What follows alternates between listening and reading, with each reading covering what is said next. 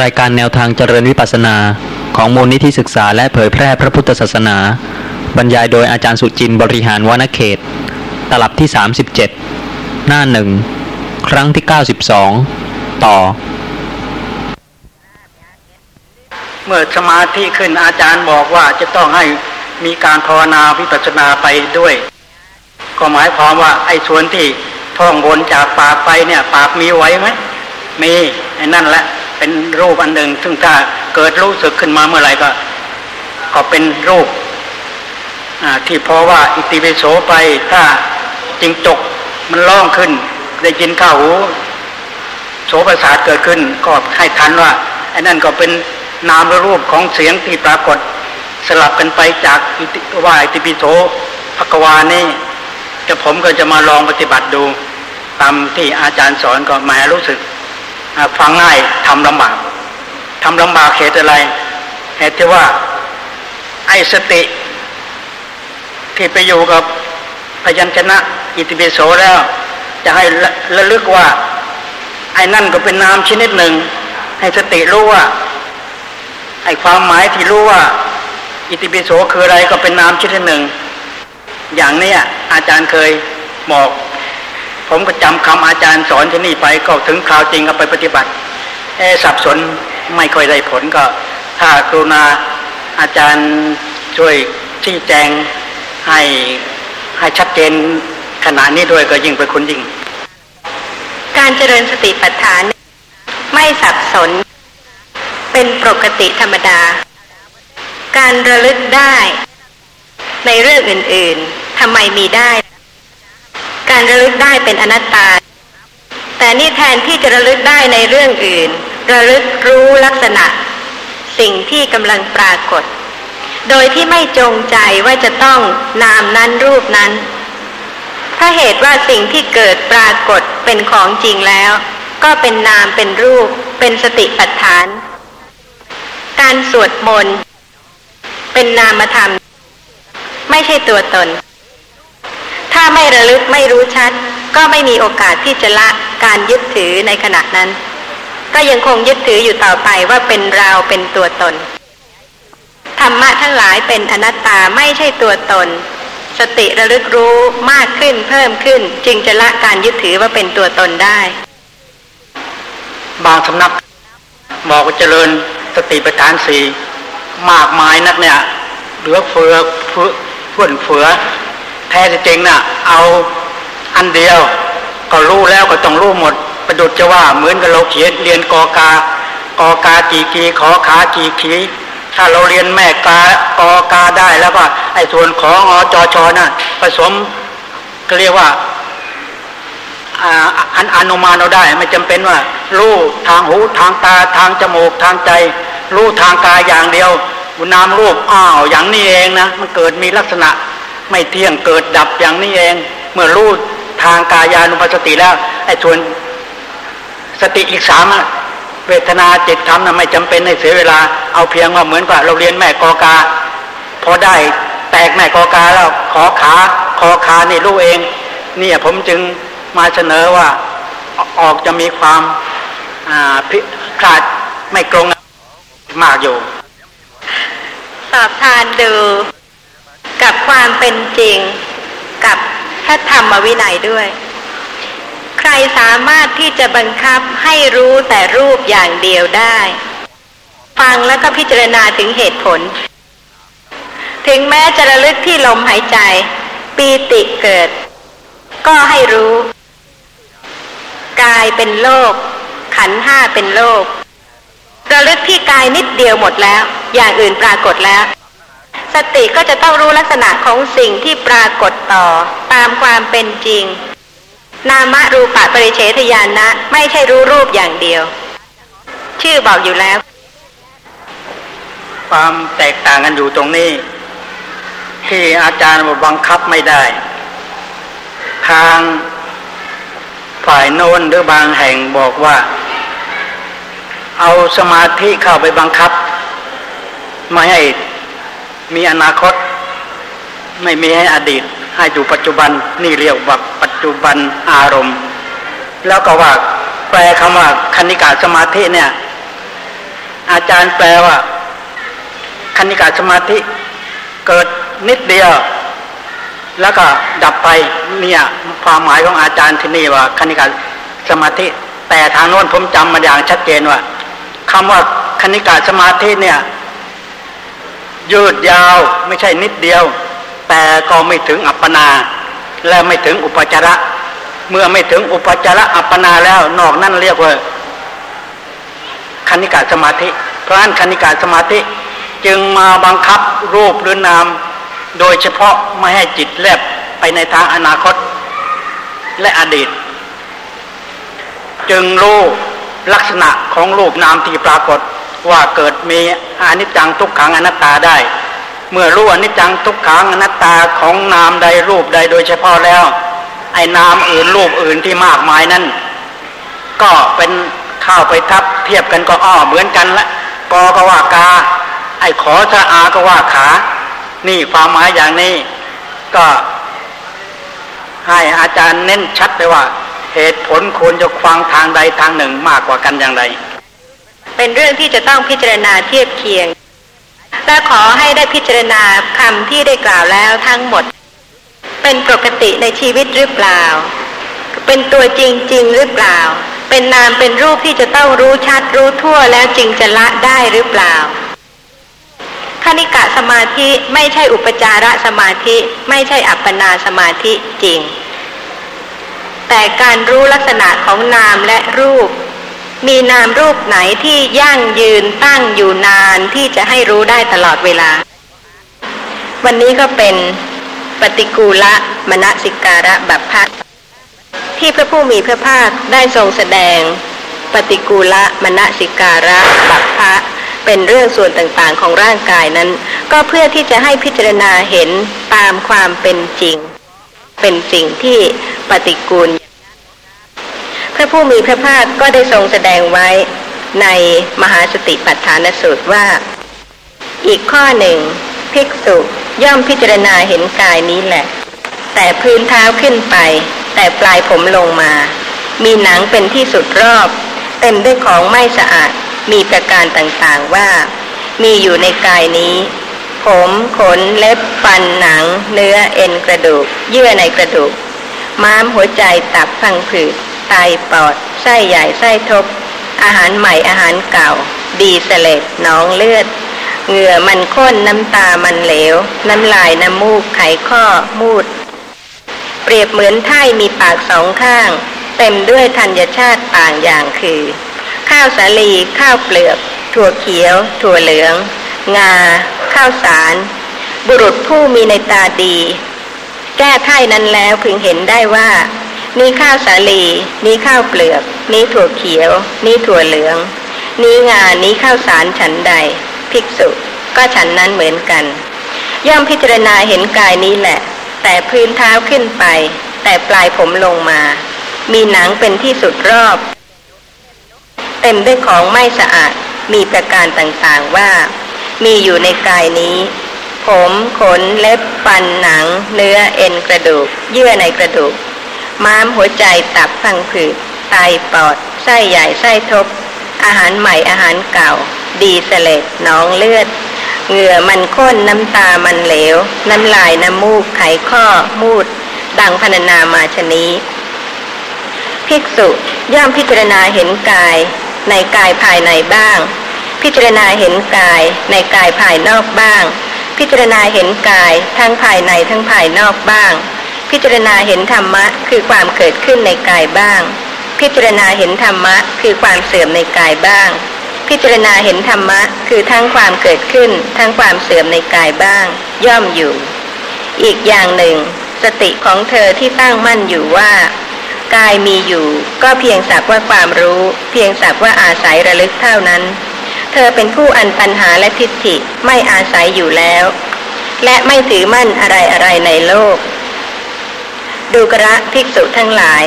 อย่างนี้แลภิกษุชื่อว่าพิจารณา เห็นกายในกายอยู่ จบปฏิกูละมณสิการะบัพพะในพระไตรปิฎกมีข้อสังเกตว่า ถ้าเป็นเรื่องส่วนต่างๆของร่างกายแล้วล่ะก็ เราใช้คำว่าอาการสามสิบสอง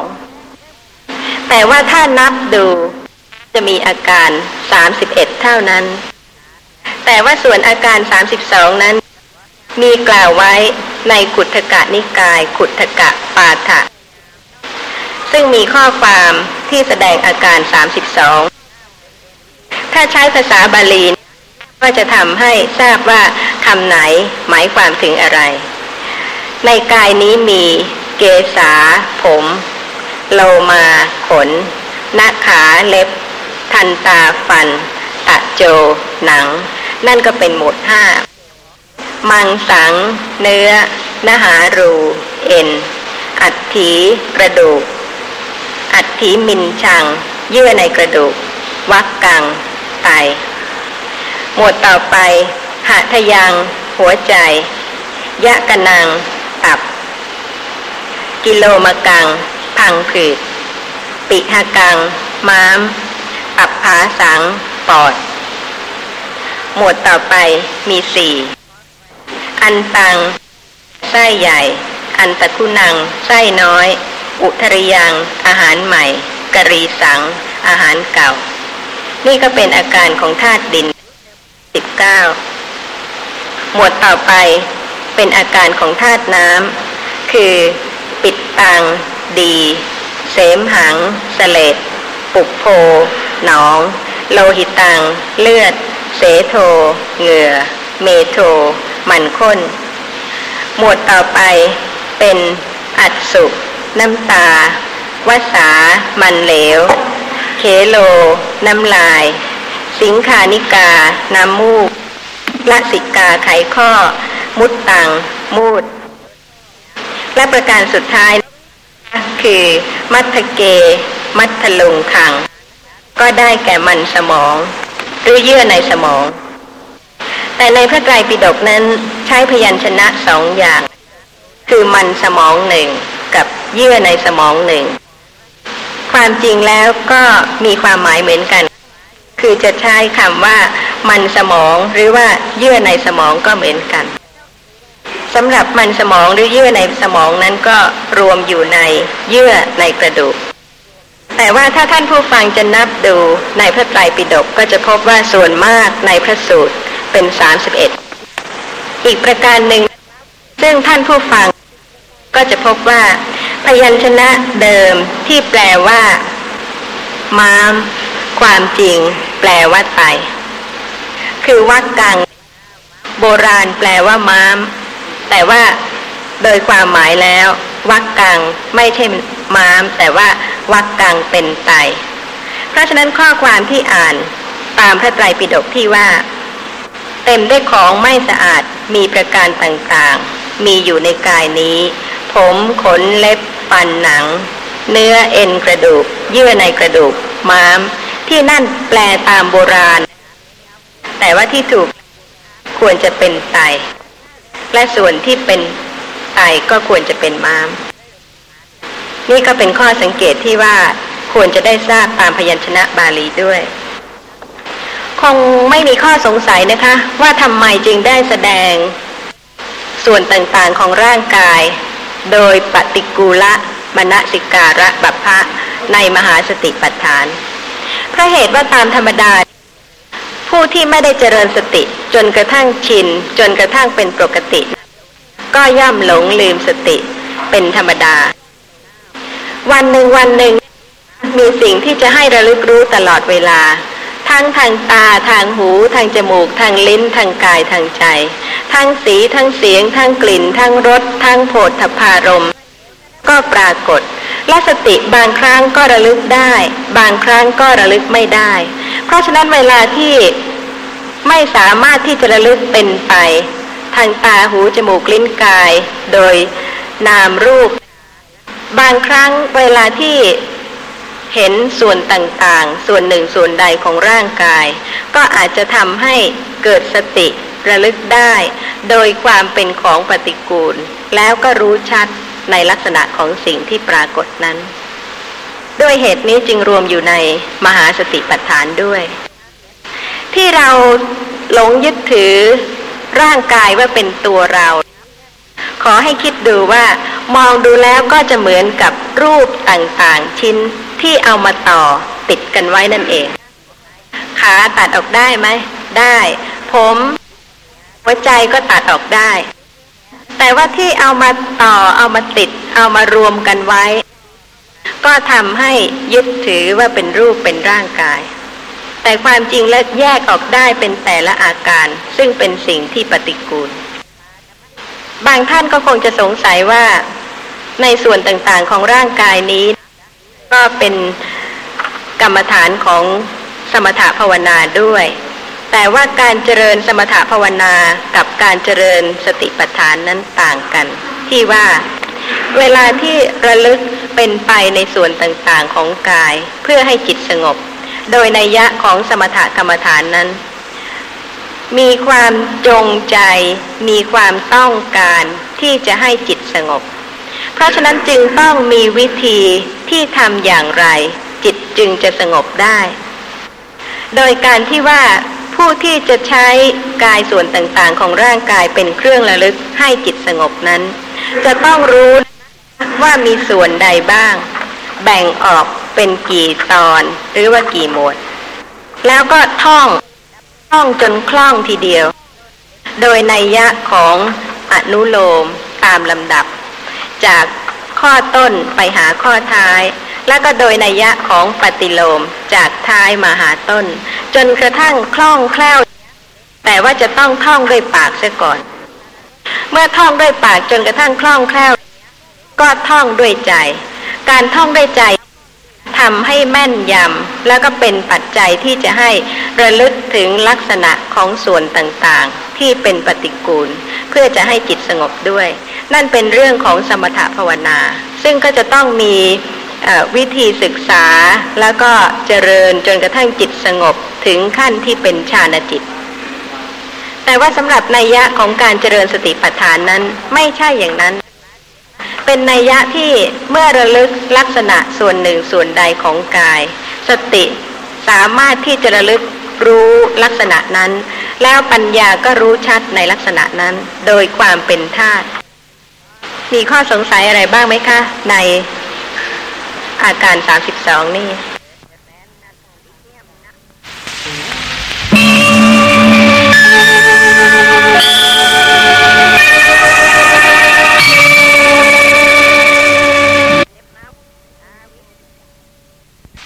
ครั้งที่เก้าสิบสามมีข้อสงสัยอะไรบ้างไหมคะ ในอาการสามสิบสองนี่การท่องมันเป็นเกี่ยวกับการเจริญกรรมฐานไหม ท่านผู้ฟังถามว่าการท่องจำเป็นอย่างไรในการเจริญสมถะ การเจริญสมถะภาวนา เพื่อที่จะให้จิตสงบ จดจ้อง แน่วแน่อยู่ที่อารมณ์หนึ่งอารมณ์ใด ไม่ฟุ้งซ่านไป เพราะฉะนั้นถ้าสมมุติว่าไม่ท่อง จิตก็ย่อมจะฟุ้งซ่านไปเป็นอื่น เพราะฉะนั้นจึงต้องท่องให้จิตระลึกอยู่ที่อาการทั้ง32นั้น ไม่ให้จิตแลบหรือว่าฟุ้งซ่านไปที่อื่น การท่องก็จะต้องมีเหตุผลด้วย ว่าจะต้องท่องไปโดยลำดับ เพื่อให้แม่นยำชัดเจน ถ้าการท่องไม่เป็นไปตามลำดับ ก็ต้องลืมโน่นลืมนี่ได้ เพราะฉะนั้นการท่องถ้าท่องเป็นลำดับก็ทำให้ไม่หลงลืม แล้วก็เวลาที่ท่องก็ไม่ท่องอย่างรีบร้อนด้วย พราะเหตุเดียวกัน คือว่าถ้าท่องอย่างรีบร้อน ก็ทำให้ไม่สามารถที่จะจดจำหรือว่าระลึกถึงลักษณะได้อย่างชัดเจน ก็เพียงแต่ว่ารีบท่องให้จบ แต่ว่าไม่สามารถที่จะพิจารณาเข้าใจถึงความเป็นปฏิกูลของส่วนต่างๆได้พระผู้มีพระภาคทรงแสดงสิ่งที่จะให้สติระลึกรู้ ไม่ว่าจะเป็นโลกหกโลก คือทางตาทางหู ทางจมูกทางลิ้นทางกายทางใจ แต่ว่าผู้ฟังก็ยังหลงลืมสติอยู่เรื่อยๆ เพราะฉะนั้นก็ทรงแสดงทุกสิ่งทุกประการที่จะเป็นเครื่องให้สติระลึกรู้ได้ แม้แต่ผมที่ทุกคนก็ต้องเห็นอยู่ทุกวัน ขนเล็บฟันหนัง ซึ่งก็มีปรากฏระลึกได้อยู่ทุกวัน ก็ควรที่จะให้ระลึกถึงความเป็นปฏิกูล เพื่อจะให้รู้ลักษณะของ นามและรูปตามความเป็นจริงด้วย ท่านที่เคยศึกษาในเรื่องของธาตุจะเห็นได้ว่าในอาการ 32 นี้เป็นอาการของปัทวีธาตุ20 เป็นอาการของธาตุน้ำ12 ไม่มีอาการของธาตุไฟกับธาตุลมเลย ที่เป็นอย่างนี้ก็เพราะเหตุว่า ทรงแสดงปัทวีธาตุและอาโปธาตุโดยความเป็นวัตถุภายในกาย วัตถุก็เป็นส่วนเป็นชิ้น แต่ที่ไม่ได้รวมไฟกับลม ก็เป็นเพราะเหตุว่าลักษณะของไฟกับลมนั้นไม่ปรากฏโดยความเป็นปฏิกูล แต่ว่าธาตุดินกับธาตุน้ำจะเห็นว่ามีลักษณะที่เป็นปฏิกูล แต่ธาตุไฟกับธาตุลมไม่ปรากฏโดยความเป็นปฏิกูล ลักษณะที่เพียงอบอุ่น หรือว่าร้อนไม่เป็นของปฏิกูล ลักษณะที่ไหวไป เคร่งตึง ก็ไม่ปรากฏโดยความเป็นปฏิกูล แต่ว่าลักษณะของผม ที่คิดว่าสวยงาม พออกพอใจนั้น ถ้าพิจารณาโดยสี เวลาที่อยู่กับร่างกาย ก็รู้สึกว่าจะสวยดี แต่ว่าถ้าคิดว่าสีนี้สวย สีอย่างผมเนี่ยสวย แต่เวลาที่พบลักษณะของสิ่งหนึ่งสิ่งใด ที่มีสีคล้ายผม แม้ในอาหาร จะเป็นพวกเชือกปอหรืออะไรที่มีสีเหมือนกับผม ก็ยังรังเกียจแล้วก็หยิบออก เพราะฉะนั้นจะกล่าวว่าไม่ปฏิกูลไม่ได้ โดยลักษณะโดยสีก็ปฏิกูลเหมือนกัน โดยกลิ่น ถ้าไม่ทำความสะอาด ไม่สระผม ไม่ใส่น้ำมันหรือน้ำหอม ก็มีกลิ่น น่ารังเกียจมาก โดยเฉพาะเวลาที่เผาไฟ ตกลงไปในไฟ หรือว่าเผาไฟก็มีกลิ่นที่น่ารังเกียจ และท่านแสดงไว้ว่าที่เกิดของผม ก็เกิดบนหนังชุ่มที่ห่อหุ้มกระโหลกศีรษะไว้ ข้างหน้าถึงหน้าผากข้างหลังถึงท้ายถอย ข้างข้างถึงข้างหูทั้งสองข้าง เปิดออกมาดูที่เกิดของผมก็ปฏิกูลยิ่งนะอุปมาเหมือนกับผักที่เกิดที่ป่าช้าและที่ทิ้งขยะหมุนฝอยเป็นต้น นี่ก็เป็นลักษณะของแต่ละส่วนของร่างกายที่มีความเป็นปฏิกูล แล้วก็ท่านทรงแสดงไว้อย่างละเอียดถึงลักษณะของส่วนต่างๆ ซึ่งถ้าท่านผู้ใดมีความสนใจ อ่านหรือว่าฟังได้ในอัตถกถาดีกาต่างๆ ที่เป็นข้อความเรื่องเกี่ยวกับอาการส่วนต่างๆของร่างกาย แต่ที่จะขอกล่าวถึงนั้นก็เพียงบางส่วนบางประการเท่านั้น อย่างเล็บ เหมือนเกล็ดปลา กระดูกฟัน เหมือนมเมล็ดน้ำเต้าสำหรับหนังที่สำคัญมากเพราะเหตุว่าหนังนั้นหุ้มห่อสิ่งต่างๆ ที่ปฏิกูลมาก ถ้าเอาหนังออกเสร็จแล้วแล้วก็ความเป็นปฏิกูลของร่างกายหรือว่าส่วนต่างๆ ก็จะปรากฏชัดมาก แต่ว่าเพราะเหตุว่าหนังนั้นหุ้มห่อปกปิดไว้มิดชิดไม่ให้เห็นความเป็นปฏิกูล ก็ควรจะได้พิจารณาหนังด้วย ว่าความเป็นปฏิกูลของหนังนั้นนะเป็นอย่างไร โดยสภาพของหนังเองความจริงเป็นสีขาว แต่ว่าหุ้มห่อเนื้อปกปิดไว้ก็ทำให้ดูเป็น สีดำบ้าง สีเหลืองบ้าง และสันฐานรูปร่างลักษณะของหนัง ที่หุ้มห่อส่วนต่างๆ ของร่างกายไว้นั้น ก็มีต่างๆกัน เช่น หนังนิ้วเท้า มีสันฐานเหมือนรังตัวไหม หนังหลังเท้า มีสันฐานเหมือนรองเท้าหุ้มส้น หนังแข้งมีสันฐานเหมือนใบตาลห่อข้าวสวย หนังขา มีสันฐานเหมือน ถุงยาว อันเต็มไปด้วยข้าวสาร หนังตะโพกหรือหนังสะโพกมีสันฐานเหมือนผ้ากรองน้ำอันเต็มไปด้วยน้ำหนังหลังมีสันฐานเหมือนหนังหุ้มโล่หนังท้องมีสันฐานเหมือน หนังหุ้มรางพินหนังอกโดยมากมีสันฐานสี่เหลี่ยม หนังแขนทั้งสอง มีสันฐานเหมือนหนังหุ้มแล่งธนู หนังหน้าก็ปรุเป็นช่องเล็กช่องน้อย มีสันฐานเหมือนรังตักกะแตน นี่ก็เป็นส่วนต่างๆที่มองดูแล้วก็คงจะถ้าดูอย่างนี้จริง ๆ ก็คงจะไม่สวยไม่งามเลย แต่ว่าไม่ได้แยกพิจารณาเป็นส่วนส่วน ท่านก็ให้พิจารณา โดยการที่ดึงหรือลอกออกตั้งแต่ริมฝีปากเบื้องบน ไปตลอดทั้งตัว ก็จะเห็นความเป็นปฏิกูลที่มีซ่อนอยู่ใต้ผิวหนังนั้นสำหรับความเป็นปฏิกูลของร่างกาย จะเป็นการเจริญสมถภาวนาก็ได้ เป็นการเจริญสติปัฏฐานก็ได้ เพราะเหตุว่าการเจริญสมถภาวนานั้นจะต้องท่องด้วยปากจนกระทั่งแม่นยำแล้วก็จำลักษณะด้วยใจจนกว่าจะชัดเจน ทั้ง 32 อาการ แล้วก็ลักษณะใดที่เด่นชัด ก็ยึดลักษณะนั้นเป็นกรรมฐานที่ทำให้ถึงขั้นอัปปนาสมาธิเป็นปฐมฌานแต่ว่าไม่ได้รู้ลักษณะโดยสภาพความเป็นธาตุที่ไม่ใช่ตัวตน แต่ว่าผู้เจริญสติปัฏฐานนั้น มักจะเป็นผู้ที่หลงลืมสติ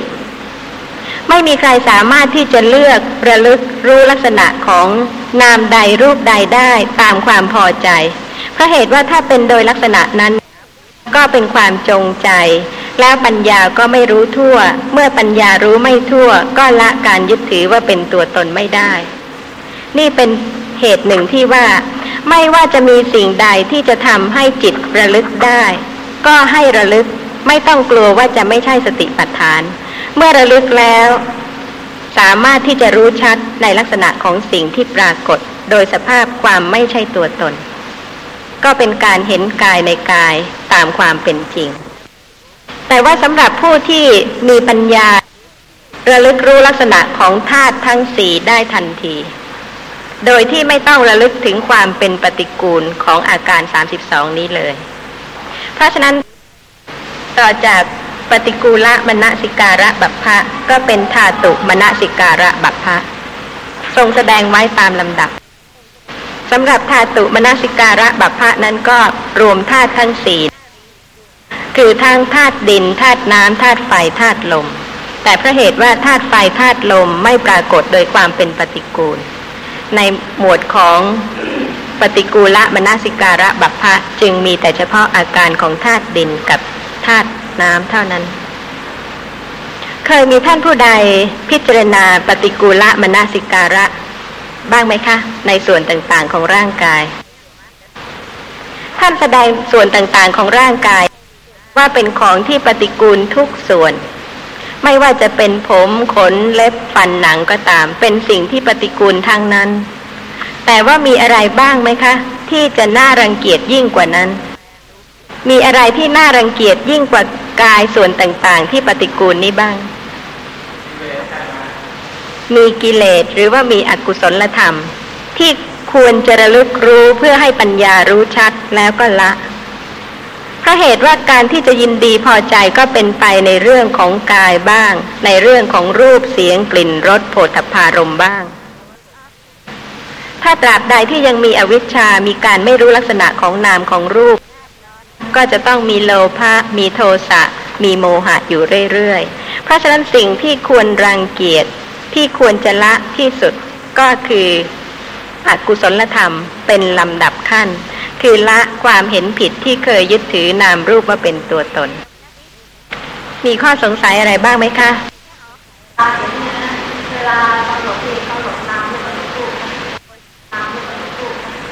ท่านผู้ฟังถามว่า ขณะที่กำลังเห็นกำหนดนามหรือกำหนดรูปทำไมถามว่าจะกำหนดนามหรือกำหนดรูปทำไมถามอย่างนี้คะ ขณะที่เห็นมีของจริงคือเห็นกับสิ่งที่ปรากฏทางตา ซึ่งปัญญาจะต้องรู้ชัดทั้งสองอย่างไม่ปะปนกัน เห็นไม่ใช่สิ่งที่ปรากฏทางตา แต่เป็นสภาพรู้ทางตา สิ่งที่ปรากฏให้รู้ได้ทางตา ไม่ใช่สภาพรู้ไม่ใช่เห็น แล้วทำไมถึงจะถามว่า เวลาที่เห็นจะให้กำหนดอะไร การบรรลุอริยสัจธรรมนั้นเพื่อละอกุศล แต่ที่จะละได้ไม่ใช่ว่าละได้ด้วยความเป็นตัวตน แต่เป็นปัญญาที่รู้ชัดในลักษณะของสิ่งทั้งหลายตามความเป็นจริง จึงจะละได้ การที่จะละนี่ต้องรู้ ถ้าไม่รู้ก็ละไม่ได้ เพราะฉะนั้นการเจริญสติปัฏฐานเป็นการเจริญความรู้ เป็นการเจริญปัญญา แต่ว่าไม่ใช่มีกฎเกณฑ์ว่าจะต้องอย่างนั้นจะต้องอย่างนี้ สติจะเกิดระลึกรู้ที่นามใดรูปใดใครบังคับได้ ไม่ใช่ว่าทางนั้นไม่รู้อย่างนี้ ทางนี้ไม่รู้อย่างนั้น จะทำให้จดจ้องแล้วก็รู้เฉพาะบางนามบางรูป แล้วก็เป็นตัวตนที่ต้องการด้วย เพราะฉะนั้นผู้ที่จะละ สักกายทิฏฐิ การยึดถือนามรูปทั้งหลายว่าเป็นอัตตาได้จริง ๆ ผู้นั้นต้องเจริญสติเจริญปัญญารู้ชัด ในโลกทั้งหกโลกตามความเป็นจริง แล้วก็ละคลายการยึดถือเป็นสมุดเฉด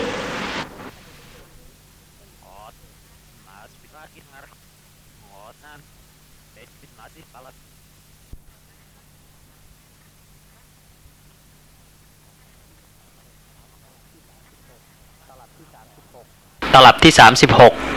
หน้าสองครั้งที่เก้าสิบต่อ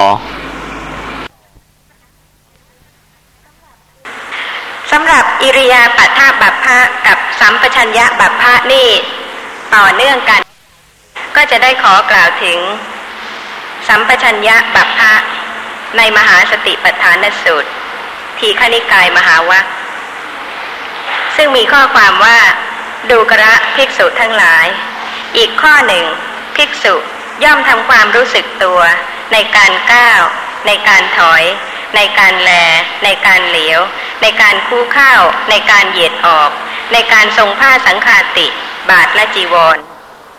ในการฉัน การดื่ม การเคี้ยว การลิ้ม ในการถ่ายอุจจาระและปัสสาวะย่อมทำความรู้สึกตัวในการเดิน การยืน การนั่ง การหลับ การตื่น การพูด การนิ่ง ดังพรรณนามาชนี้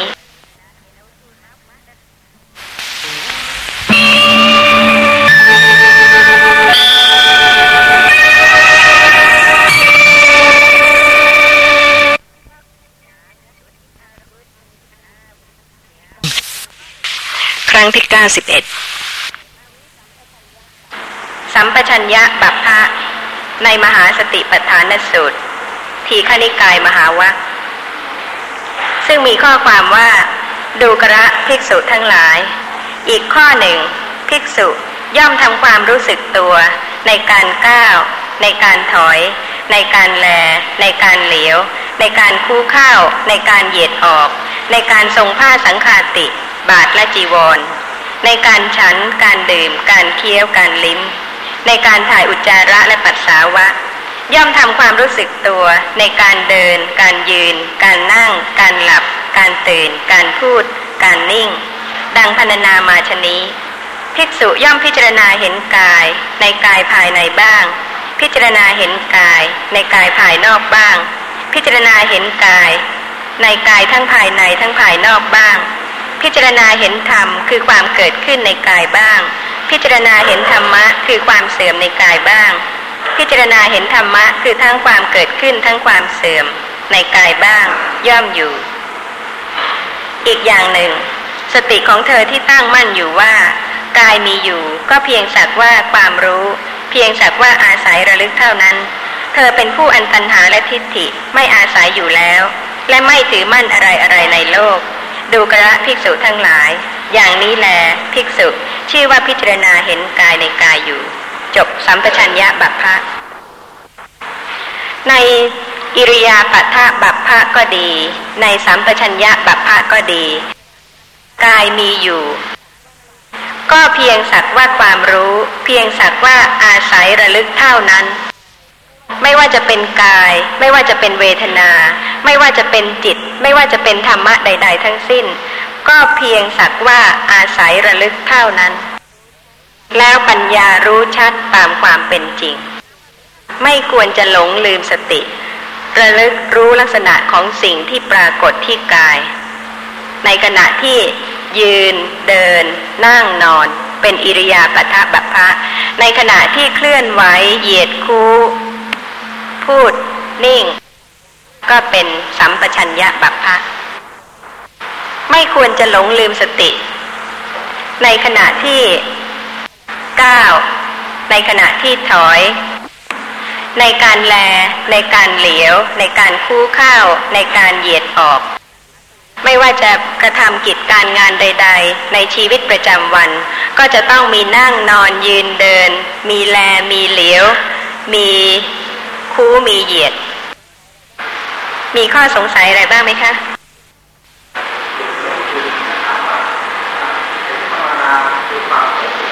ค คำถามมีว่าเห็นกายในกายนั้นคือเห็นอย่างไร แล้วเห็นธรรมคือเกิดขึ้นและเสื่อมไปในกายนั้นเห็นอย่างไร เวลาที่สติระลึกที่กาย ก็จะมีลักษณะของรูปที่ปรากฏที่กาย ไม่ใช่ตัวตนจึงชื่อว่าเห็นกายในกาย ไม่ใช่เห็นตัวตนในกาย รูปที่ปรากฏนั้นเป็นกาย เห็นที่ไหนก็เห็นที่รูปนั้นคือที่กายนั้น ลักษณะนั้นว่าลักษณะนั้นไม่ใช่ตัวตน ที่ว่าเห็นความเกิดขึ้นแล้วก็ความเสื่อมไป ถ้ามีสติระลึกรู้ที่รูปนั้น รูปนั้นเกิดแล้วก็เสื่อมไป ทุกรูปไม่มีรูปไหนที่ตั้งอยู่ได้เลย ขอกล่าวถึงในวิพังคปกรชาณวิพังซึ่งก็ได้แสดงความหมายของสัมปชัญญะคือการรู้ชัดไว้ มีข้อความว่า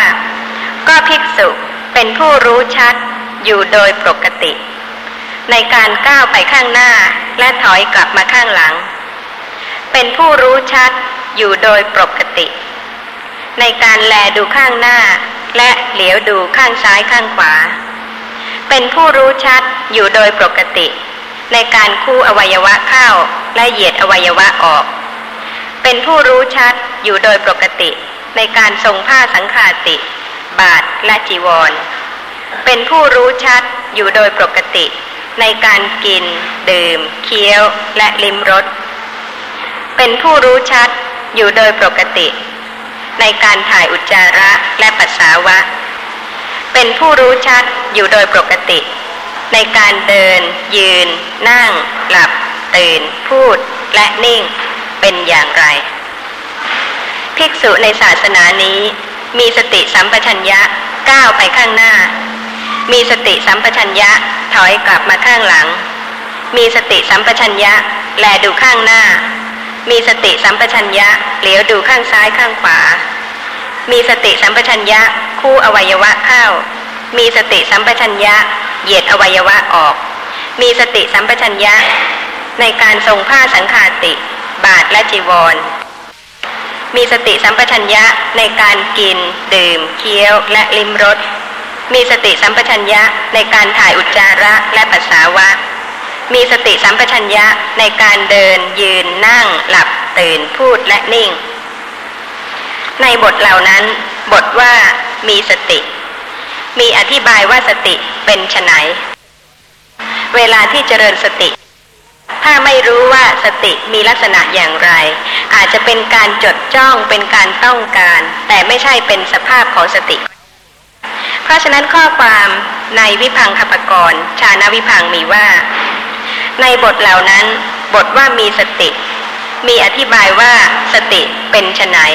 เพื่อจะให้แยกถึงความต่างกันของสติกับสมาธิ สติคือความตามระลึก ความหวนระลึก สติ คือกิริยาที่ระลึก ความทรงจำความไม่เลื่อนลอย ความไม่ลืม สติ สตินสีสติพละ สัมมาสติอันใด นี้เรียกว่าสติ บทว่ามีสัมปชัญญะ มีอธิบายว่า สัมปชัญญะเป็นไฉนปัญญากิริยาที่รู้ชัด ความวิจัย ความเลือกสรร ความวิจัยธรรมะ ความกำหนดหมาย ความเข้าไปกำหนดเฉพาะ ภาวะที่รู้ ภาวะที่ฉลาด ภาวะที่รู้ละเอียด ความรู้แจ่มแจ้ง ความค้นคิด ความใคร่ครวญปัญญาเหมือนแผ่นดิน ปัญญาเครื่องทำลายกิเลส ปัญญาเป็นเครื่องนำทาง ความเห็นแจ้ง ความรู้ชัด ปัญญาเหมือนประตัก ปัญญา ปัญญินรีปัญญาภละ ปัญญาเหมือนสัตรา ปัญญาเหมือนปราศาสตร์ความสว่างคือปัญญา แสงสว่างคือปัญญา ปัญญาเหมือนประทีปปัญญาเหมือนดวงแก้ว ความไม่หลง ความวิจัยธรรมะ สัมมาทิฏฐิอันใด นี้เรียกว่า สัมปชัญญะ ภิกษุเป็นผู้เข้าไปถึงแล้ว และประกอบด้วยสติสัมปชัญญะนี้ ด้วยประการละชนี้ ด้วยการปฏิบัติอย่างนี้ ภิกษุชื่อว่ามีสติสัมปชัญญะก้าวไปข้างหน้า ถอยกลับมาข้างหลัง แลดูข้างหน้าเหลียวดูข้างซ้ายข้างขวา ข้อความต่อไปก็เหมือนกับที่กล่าวแล้วนะข้อความที่ว่า สติเป็นไฉนพยัญชนะมีว่า สติ ความตามระลึก ถ้าใช้คำว่า ความตามระลึกก็หมายความถึงตามระลึกสิ่งที่เกิดแล้วปรากฏ ไม่ใช่หวังสิ่งข้างหน้าที่ยังไม่เกิดแล้วจะทำขึ้น ถ้าเป็นสิ่งข้างหน้าที่ยังไม่เกิดแต่จะทำให้เกิด อย่างนั้นจะชื่อว่าตามระลึกได้ไหมคะ ถ้าสิ่งนั้นยังไม่เกิดแต่จะทำให้เกิดขึ้นเพื่อจะให้รู้ อย่างนั้นจะไม่ตรงกับบทพยัญชนะที่ว่าสติคือความตามระลึกามระลึกต้องหมายความว่าสิ่งนั้นเกิดแล้ว ปรากฏสติตามระลึกถึงสิ่งที่เกิดแล้วปรากฏในขณะนั้น จึงชื่อว่าตามระลึก ถ้าจะไปทำให้เกิดเพื่อจะรู้นั่นไม่ใช่การตามระลึก แต่การตามระลึกคือขณะนี้มีเห็นไหมคะ มีเกิดแล้ว มีได้ยินไหมคะ มีกำลังได้ยินปรากฏ ตามระลึก สติคือความตามระลึก ความหวนระลึก นี่ก็โดยอัฏฐะเดียวกัน เวลานี้กำลังเห็นกำลังได้ยินกำลังคิดนึก หวนระลึกถึงสภาพเห็นที่กำลังเห็นในขณะนี้ หรือกำลังคิดนึก หวนระลึกถึงลักษณะที่กำลังคิดกำลังนึกในขณะนี้ สติกิริยาที่ระลึก ไม่ใช่ตัวตน เพราะว่าสติคือกิริยาที่ระลึก ความทรงจำความไม่เลื่อนลอย ความไม่ลืม นี่เป็นลักษณะของสติ หรือว่าสติก็ดี สตินสีสติพละสัมมาสติอันใด นี่เรียกว่าสติสำหรับปัญญานั้นก็คือกิริยาที่รู้ชัด ความวิจัย ถ้าไม่วิจัยคือไม่พิจารณาธรรมะ จะรู้ได้ไหมคะ ว่าขณะนั้นเป็นสภาพของนาม หรือว่าเป็นสภาพของรูป ซึ่งปัญญาจะต้องวิจัยคือพิจารณารู้ความต่างกันของนามและรูป เพราะฉะนั้นสัมปชัญญะมีความหมายสองอย่างสัมปชัญญะบัพพะคือการรู้สึกตัวในขณะที่เคลื่อนไหวเหยียดคู่ กินดื่มเคี้ยว กับสัมปชัญญะที่เป็นปัญญา กิริยาที่รู้ชัด ความวิจัย ความเลือกสรรความวิจัยธรรมะ ความกำหนดหมาย ลักษณะของนามและรูป ภาวะที่ฉลาด ภาวะที่รู้ละเอียด คือทางตา ก็มีนามกับรูป ปัญญารู้เป็นภาวะที่รู้ละเอียด คือรู้ความต่างกันของนามและรูปทางตา รู้ความต่างกันของนามและรูปทางหู รู้ความต่างกันของนามและรูปทางจมูก ทางลิ้นทางกายทางใจ ความรู้แจ่มแจ้ง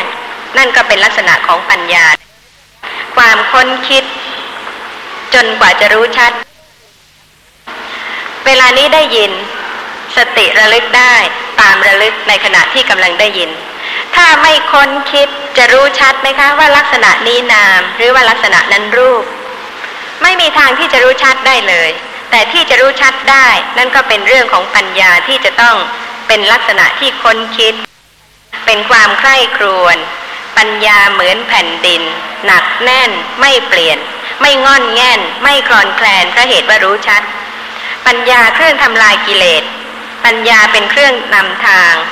เป็นความเห็นแจ้ง เมื่อรู้ลักษณะของนามได้ยิน รู้ลักษณะของเสียง เห็นแจ้งแล้วก็ไม่สงสัย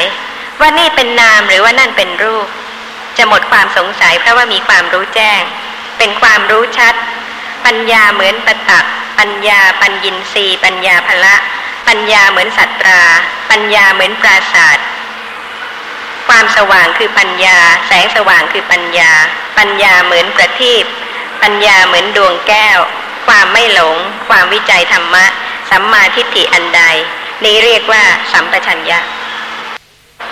มีข้อสงสัยอะไรไหมคะ ขอตอบปัญหาของท่านผู้ฟังจากบ้านเลขที่ 81 ทับหนึ่ง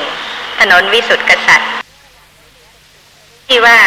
ขณะที่มีสติระลึกรู้ทันลักษณะของสิ่งที่ปรากฏแต่ละทาง เช่นระลึกรู้ลักษณะของเสียง ถ้าเสียงสิ้นลงไป นามที่ได้ยินก็ดับพร้อมกัน เช่นนี้จะใช่เห็นรูปนามดับหรือไม่ จะสังเกตได้ว่า โดยลักษณะของการถามนี้ มุ่งที่การเกิดดับมากกว่าการรู้ลักษณะของนามและรูป คงจะต้องการประจักษ์การเกิดดับของนามและรูปอย่างรวดเร็ว แต่ไม่ควรจะคำนึงถึงเลย รู้นามและรูปอะไรบ้างแล้วกำลังมีความริษยาสักนิดหนึ่งเกิดขึ้น มีความมานะทนงตนเกิดขึ้นในลาบบ้าง ในยศบ้าง ในวิชาความรู้บ้าง เป็นแต่เพียงลักษณะของนามและรูปจริง ๆ ทุกขณะที่สติระลึกได้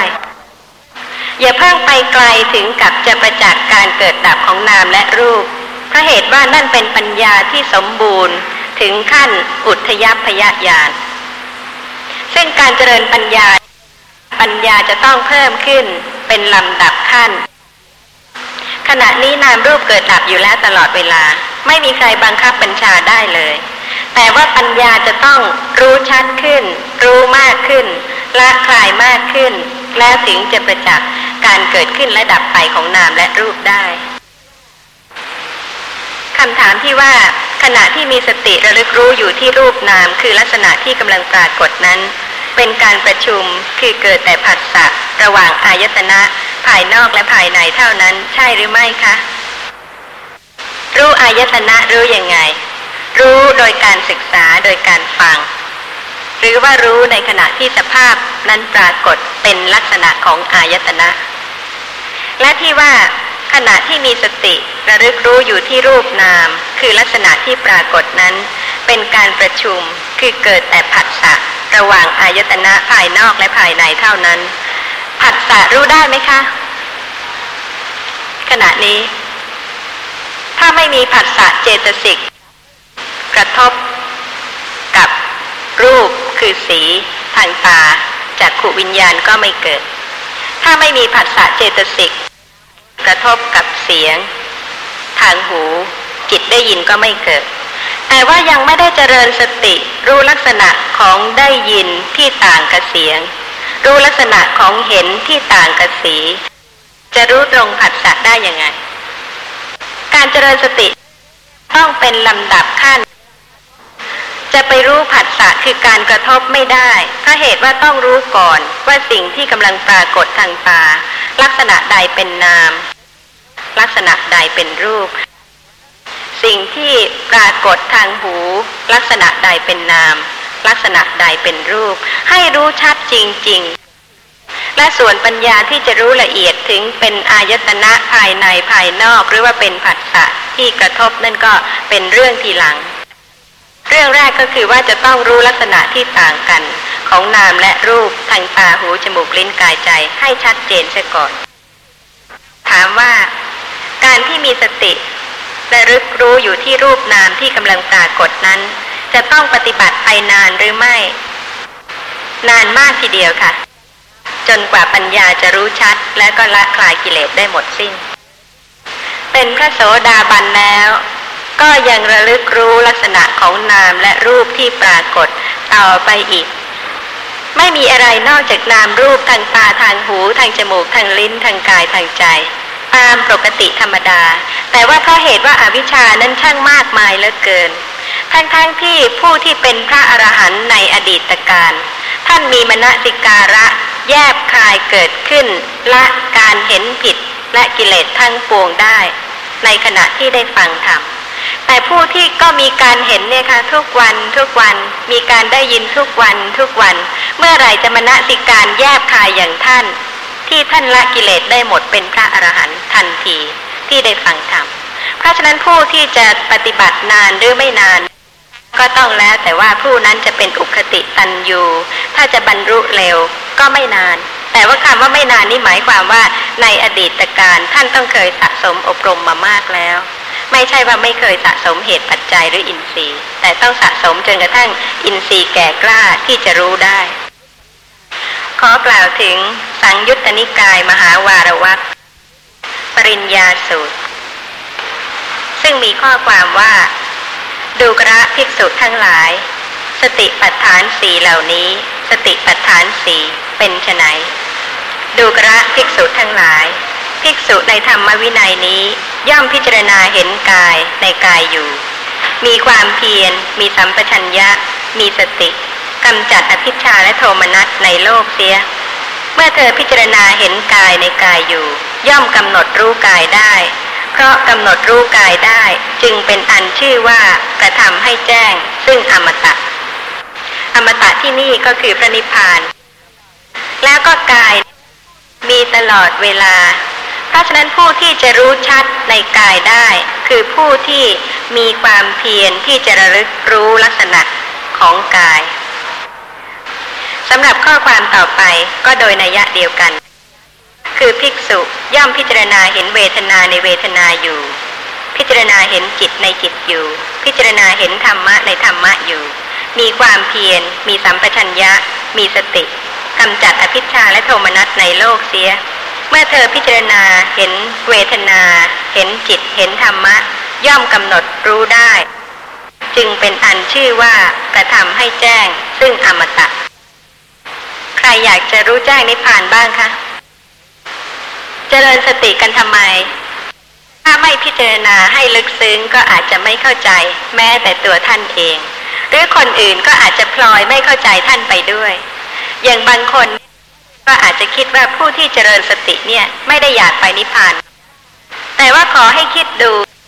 ว่าท่านที่ยังไม่ได้เจริญสติมาก่อน มีศรัทธา มีวิริยะ มีสติ มีสมาธิ มีปัญญา เริ่มรู้ลักษณะของนามและรูปบ้างทีละเล็กทีละน้อยในวันหนึ่งวันหนึ่ง ไม่ใช่ปล่อยให้เพลินไปได้ความรู้สึกเป็นตัวตน เป็นไปกับรูปเสียงกลิ่นรสโผฏฐะอย่างก่อนๆแต่ความจริงในขณะนั้น ท่านน้อมไปแล้วสู่นิพพาน ทีละเล็กทีละน้อย พิจารณารู้กาย รู้เวทนา รู้จิต รู้ธรรม ซึ่งมีปรากฏอยู่ตลอดเวลา แล้วก็สติเริ่มเกิด เริ่มระลึก เริ่มรู้ จึงเป็นอันชื่อว่ากระทำให้แจ้ง ซึ่งอมตะ ในสังยุตตนิกายมหาวารวักฉันทสูตร มีข้อความว่า ดูกระภิกษุทั้งหลาย สติปัฏฐานสี่เหล่านี้ สติปัฏฐานสี่เป็นไนดูกระภิกษุทั้งหลาย ภิกษุในธรรมวินัยนี้ ย่อมพิจารณาเห็นกายในกายอยู่ มีความเพียร มีสัมปชัญญะ มีสติกำจัดอภิชาและโทมนัสในโลกเสีย เมื่อเธอพิจารณาเห็นกายในกายอยู่ ย่อมละความพอใจในกายนั้นได้ เพราะละความพอใจได้จึงเป็นอันชื่อว่าทำให้แจ้งซึ่งอมตะ ส่วนข้อความต่อไปก็โดยนัยะเดียวกัน คือพิจารณา เวทนา จิตธรรม เมื่อเธอพิจารณาเห็นเวทนา เห็นจิต เห็นธรรมะ ย่อมละความพอใจ ในเวทนา ในจิต ในธรรมะ เพราะละความพอใจได้จึงเป็นอันชื่อว่าทำให้แจ้ง ซึ่งอมตะ ถึงแม้ว่าเวลานี้ จะยังไม่รู้สึกว่า นาย คลาย ความยินดีพอใจในรูปเสียงกลิ่นรสโผฏฐะในนามในรูปที่สติเริ่มระลึกรู้ลักษณะทีละเล็กทีละน้อย แต่วันหนึ่งเมื่อรู้มากขึ้น ก็ต้องละความยินดีความพอใจ ละการที่จะเป็นไปยึดถือว่าเป็นตัวตน ซึ่งเมื่อละก็เป็นการกระทำอมตะให้แจ้ง หมายความว่าย่อมสามารถรู้แจ้งนิพพานได้ ไม่ทราบมีท่านผู้ฟังมีข้อสงสัยอะไรบ้างไหมคะ ปัญหาสุดท้าย เป็นเรื่องส่วนตัว แต่ก็อาจจะเป็นประโยชน์สำหรับท่านผู้ฟังบ้าง เพราะเหตุว่าเป็นปัญหาที่ไม่ทราบว่าจะเรียนต่อทางโลกดีหรือไม่ หรือจะปักใฝ่ศึกษาทางธรรมอย่างเดียว หรือว่าจะศึกษาคู่กันไป ทางโลกและธรรมะ แต่ละบุคคลไม่เหมือนกันเลย จิตวิจิตมาก ความวิจิตของจิตนั้นก็ทำให้ต่างกันไป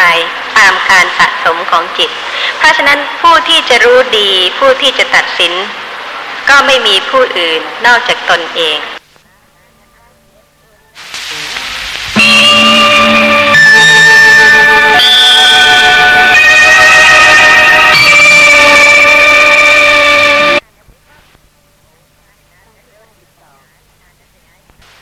รั้งที่ 92 ปัญหาสุดท้าย เป็นเรื่องส่วนตัว แต่ก็อาจจะเป็นประโยชน์สำหรับท่านผู้ฟังบ้างเพราะเหตุว่าเป็นปัญหาที่ไม่ทราบว่าจะเรียนต่อทางโลกดีหรือไม่ หรือจะปักใฝ่ศึกษาทางธรรมอย่างเดียว หรือว่าจะศึกษาคู่กันไปทางโลกและธรรมะ แต่ละบุคคลไม่เหมือนกันเลย จิตวิจิตมาก ความวิจิตของจิตนั้นก็ทำให้ต่างกันไป ตามการสะสมของจิต เพราะฉะนั้นผู้ที่จะรู้ดีผู้ที่จะตัดสิน ก็ไม่มีผู้อื่นนอกจากตนเองถ้าเหตุว่าเรื่องของธรรมะ ก็ไม่ควรจะทอดทิ้ง หรือว่าไม่ควรจะขาดธรรมะเลย ไม่ว่าจะมีชีวิตในลักษณะใดทั้งสิ้น ก็ควรที่จะมีการฟังธรรมะ พิจารณาแล้วก็ประพฤติปฏิบัติตามธรรมะอยู่เรื่อยๆ อย่าให้ชีวิตขาดธรรมะ หรือว่าขาดการศึกษาขาดการฟังธรรมเพราะเหตุว่าถ้าเป็นโดยลักษณะนั้นแล้วก็จะเป็นผู้ประมาทเพราะถึงแม้ว่าจะมีความตั้งใจอย่างยิ่งในเรื่องของการประพฤติปฏิบัติธรรมะ แต่ถ้าเป็นผู้ประมาทโดยไม่ศึกษาไม่ปฏิบัติตาม ก็จะทำให้ชีวิตเปลี่ยนแปลงไปในลักษณะอื่นได้ ถ้าผู้ใดขาดธรรมะแล้วชีวิตก็ย่อมมืดมน และก็อาจจะทำให้ไข้เขวไปจากการที่คิดว่าต้องการจะให้เป็นไปอย่างนั้น แต่ข้อสำคัญก็คือว่า ถึงแม้ว่าจะฟังคนอื่นบอกหรือว่าให้เหตุผลชี้แจงศึกษาพระธรรมโดยละเอียด แต่การที่แต่ละบุคคลจะตัดสินใจดำเนินชีวิตในทางใด เมื่อตัดสินใจแล้วก็แสดงถึงการสะสมของเหตุปัจจัยของบุคคลนั้น ที่ทำให้ตัดสินอย่างนั้น สำหรับเรื่องของธรรมะนั้นไม่เป็นเรื่องของการขัดขวางชีวิตในทางโลกเลย อย่างชาวกุรุในสมัยโน้น พระผู้มีพระภาคทรงแสดงมหาสติปัฏฐานกับชาวกุรุ เพราะเห็นอินทรีย์ของชาวกุรุว่าสามารถรู้ธรรมะลึกซึ้งได้ ชาวกรุงเทพ ชาวไทยก็ไม่สำคัญ ว่าจะต้องจำกัดแต่เฉพาะชาวกุรุในครั้งอดีต ผู้ใดมีอินทรีย์ที่สามารถจะเข้าใจธรรมะลึกซึ้งได้ ไม่ว่าจะเป็นใคร มีอาชีพอะไรก็ตาม สามารถที่จะเจริญสติปัฏฐานประพฤติปฏิบัติตามธรรมะไม่ว่าในสมัยโน้นหรือว่าจนกระทั่งถึงในสมัยนี้ โดยที่ไม่จำกัดบุคคลเลยเพราะเหตุว่าผู้ที่เจริญสติปัฏฐานนั้น มีตั้งแต่พระราชา มหาอมาตย์ของพระราชา ไปจนกระทั่งถึงพวกทาสกรรมกรก็เจริญสติปัฏฐานได้ แต่เรื่องที่เขาคุยกันในสมัยนั้น ก็คุยกันในเรื่องของการเจริญสติปัฏฐาน เวลาที่พบกันก็ถามกันว่าเจริญสติปัฏฐานอะไร ถ้าใครตอบว่าไม่ได้เจริญสติปัฏฐานก็จะต้องถูกติเตียนว่าชีวิตไม่มีประโยชน์ ตายทั้งเป็น มีชีวิตอยู่ก็เหมือนตาย ซึ่งความจริงจะเห็นได้ ว่าถ้าตายไปกับการมีชีวิตอยู่ โดยการไม่เจริญสติปัฏฐานนั้น มีชีวิตอยู่แต่ไม่เจริญสติปัฏฐานก็สะสมอกุศล ไปเรื่อยๆ ทุกขณะที่เห็นได้ยินในวันหนึ่งวันหนึ่ง เพราะฉะนั้นก็ไม่ได้มีประโยชน์อะไรเลย และผู้ที่คุยกันนั้นก็ยังให้โอวาทตัดเตือนกันว่า อย่าได้มีชีวิตอยู่ โดยไม่เจริญสติปัฏฐาน และถ้าผู้ใดทราบว่าใครเจริญสติปัฏฐานเขาก็อนุโมทนาสาธุการ และก็ยังเน้นว่าได้ถึงความเป็นมนุษย์โดยสมบูรณ์ถ้าเหตุว่าพระผู้มีพระภาคทรงอุบัติขึ้น เพื่อประโยชน์ของท่านในเรื่องนี้เพราะเหตุว่าทุกท่านนั้นจะต้อง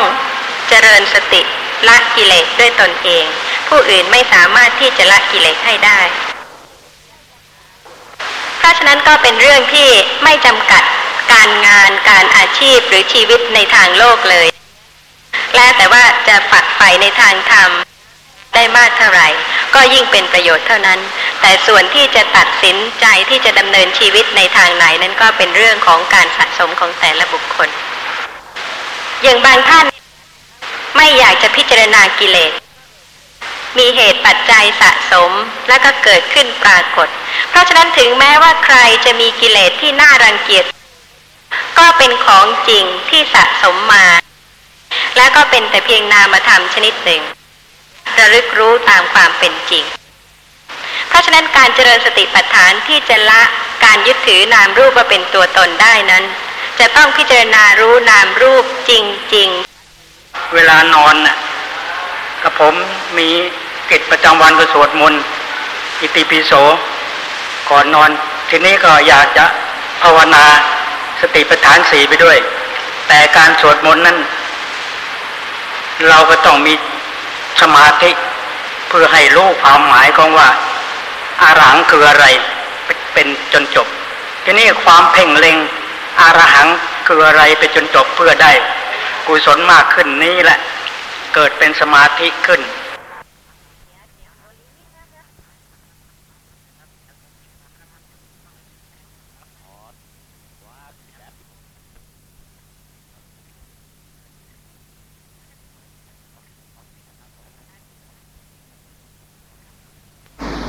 รายการแนวทางเจริญวิปัสสนาของมูลนิธิศึกษาและเผยแพร่พระพุทธศาสนา บรรยายโดยอาจารย์สุจินบริหารวานเขต ตลับที่ 36 หน้าหนึ่ง ครั้งที่ 89 ต่อ ทั้งๆทที่มีลมหายใจอยู่ แต่การที่จะให้สติระลึกรู้ลักษณะของลมหายใจ ก็เป็นสิ่งที่ยากด้วยเหตุนี้ผู้ที่สามารถจะเจริญอาณาปานสติสมาธิ ก็ย่อมจะได้ อานิสงส์ซึ่งเกิดจากการระลึกรู้ลักษณะของลมที่ปราณีตเพราะเหตุว่าในการเจริญอาณาปานสติสมาธินั้น ไม่ใช่ว่าจะมีสมาธิหรือสติเพียงนิดนิดหน่อยหน่อยแต่ว่าจะต้องเป็นผู้ที่ประกอบด้วยสติสัมปชัญญะ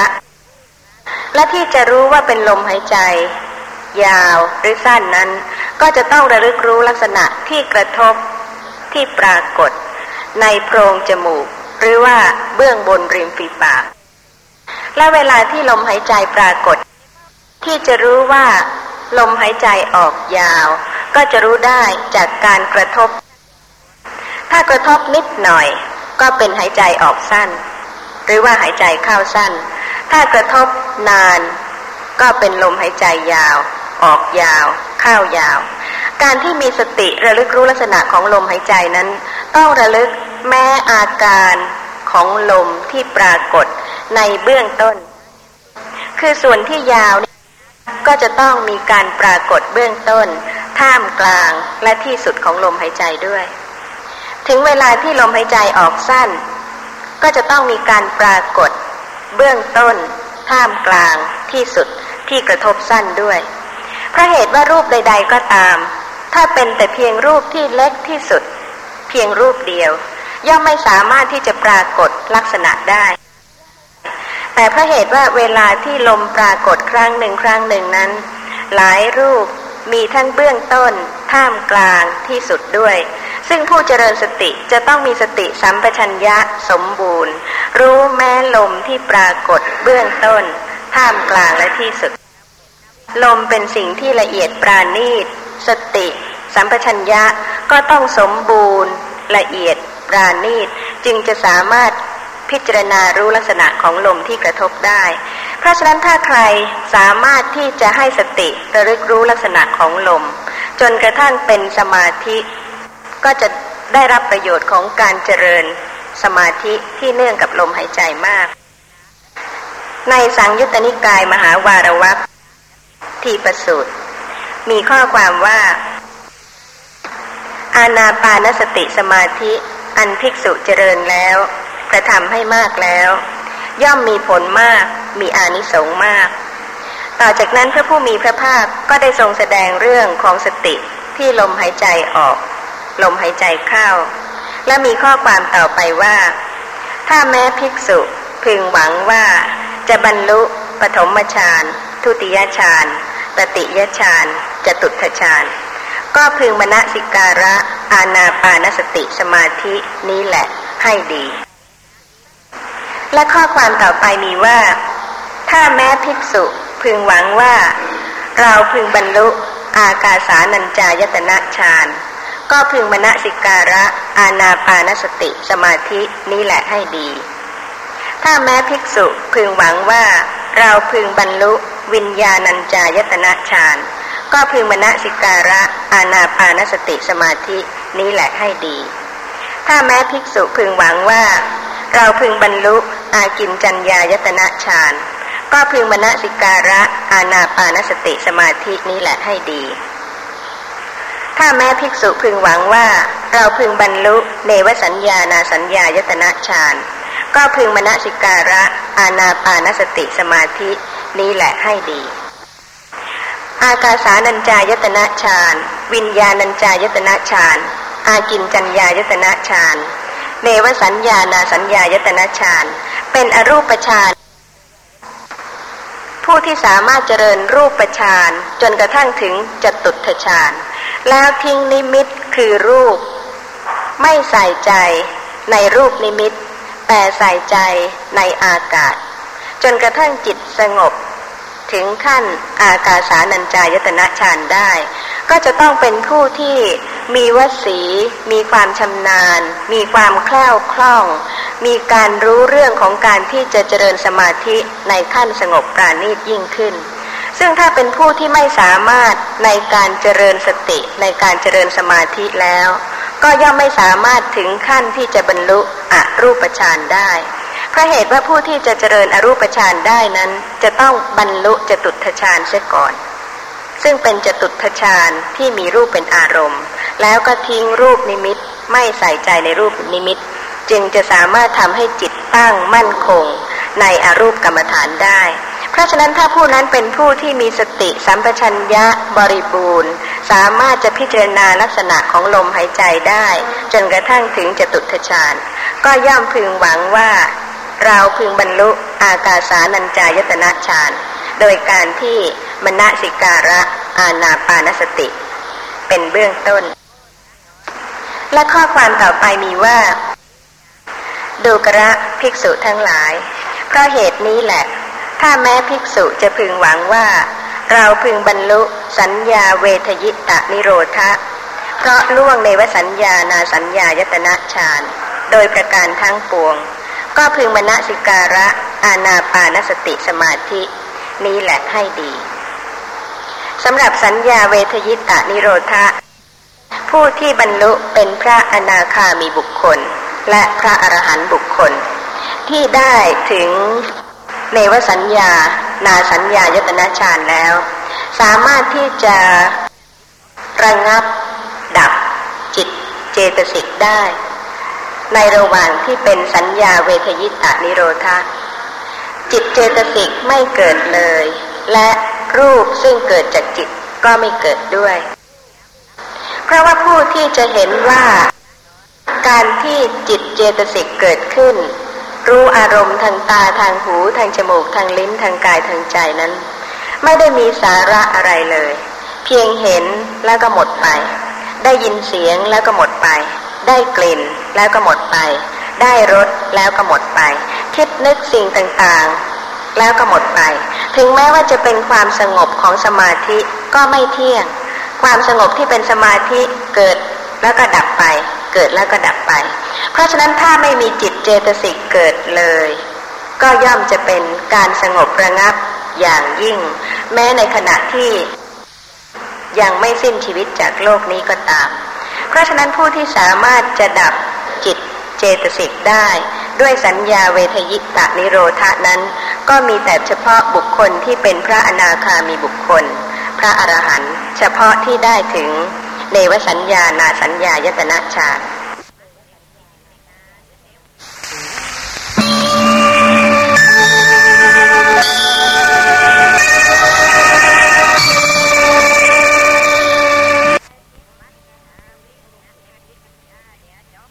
ครั้งที่เก้าสิบเพราะฉะนั้นผู้ที่สามารถจะดับจิต เจตสิกได้ ด้วยสัญญาเวทยิตานิโรธานั้น ก็มีแต่เฉพาะบุคคลที่เป็นพระอนาคามีบุคคล พระอรหันต์เฉพาะที่ได้ถึงเนวสัญญานาสัญญายตนะชาแต่ว่าข้อความในพระสูตรก็ไม่ได้สิ้นสุดลงเพียงแค่นั้น ยังมีข้อความต่อไปว่า ดูกระภิกษุทั้งหลาย เมื่ออนาปานสติสมาธิอันภิกษุเจริญแล้ว กระทำให้มากแล้ว อย่างนี้แหละ ถ้าเธอเสวยสุขเวทนา ก็ย่อมจะรู้ชัดว่าสุขเวทนานั้นไม่เที่ยง ไม่น่ายินดี ไม่น่าเพลิดเพลิน ถ้าเธอเสวยทุกขเวทนา ก็ย่อมจะรู้ชัดว่าทุกขเวทนานั้นไม่เที่ยง ไม่น่ายินดี ไม่น่าเพลิดเพลิน ถ้าเธอเสวยอัทุกขมสุขเวทนา ก็ย่อมจะรู้ชัดว่าอทุกขมสุขเวทนานั้นไม่เที่ยง ไม่น่ายินดี ไม่น่าเพลิดเพลิน ถ้าเธอเสวยสุขเวทนา เธอก็ไม่พัวพันเสวยสุขเวทนานั้น ถ้าเธอเสวยทุกขเวทนา เธอก็ไม่พัวพันเสวยทุกขเวทนานั้น ถ้าเธอเสวยอทุกขมสุขเวทนา เธอก็ไม่พัวพันเสวยอทุกขมสุขเวทนานั้นเมื่อเธอเสวยเวทนามีกายเป็นที่สุด ก็รู้ชัดว่าเสวยเวทนามีกายเป็นที่สุด เมื่อเธอเสวยเวทนามีชีวิตเป็นที่สุด ก็รู้ชัดว่าเสวยเวทนามีชีวิตเป็นที่สุด ย่อมรู้ชัดว่าเวทนาทั้งหมดในโลกนี้แหละ อันไม่น่าเพลิดเพลินจักเป็นของเย็น เพราะสิ้นชีวิต เบื้องหน้าแต่กายแตกดูกระภิกษุทั้งหลาย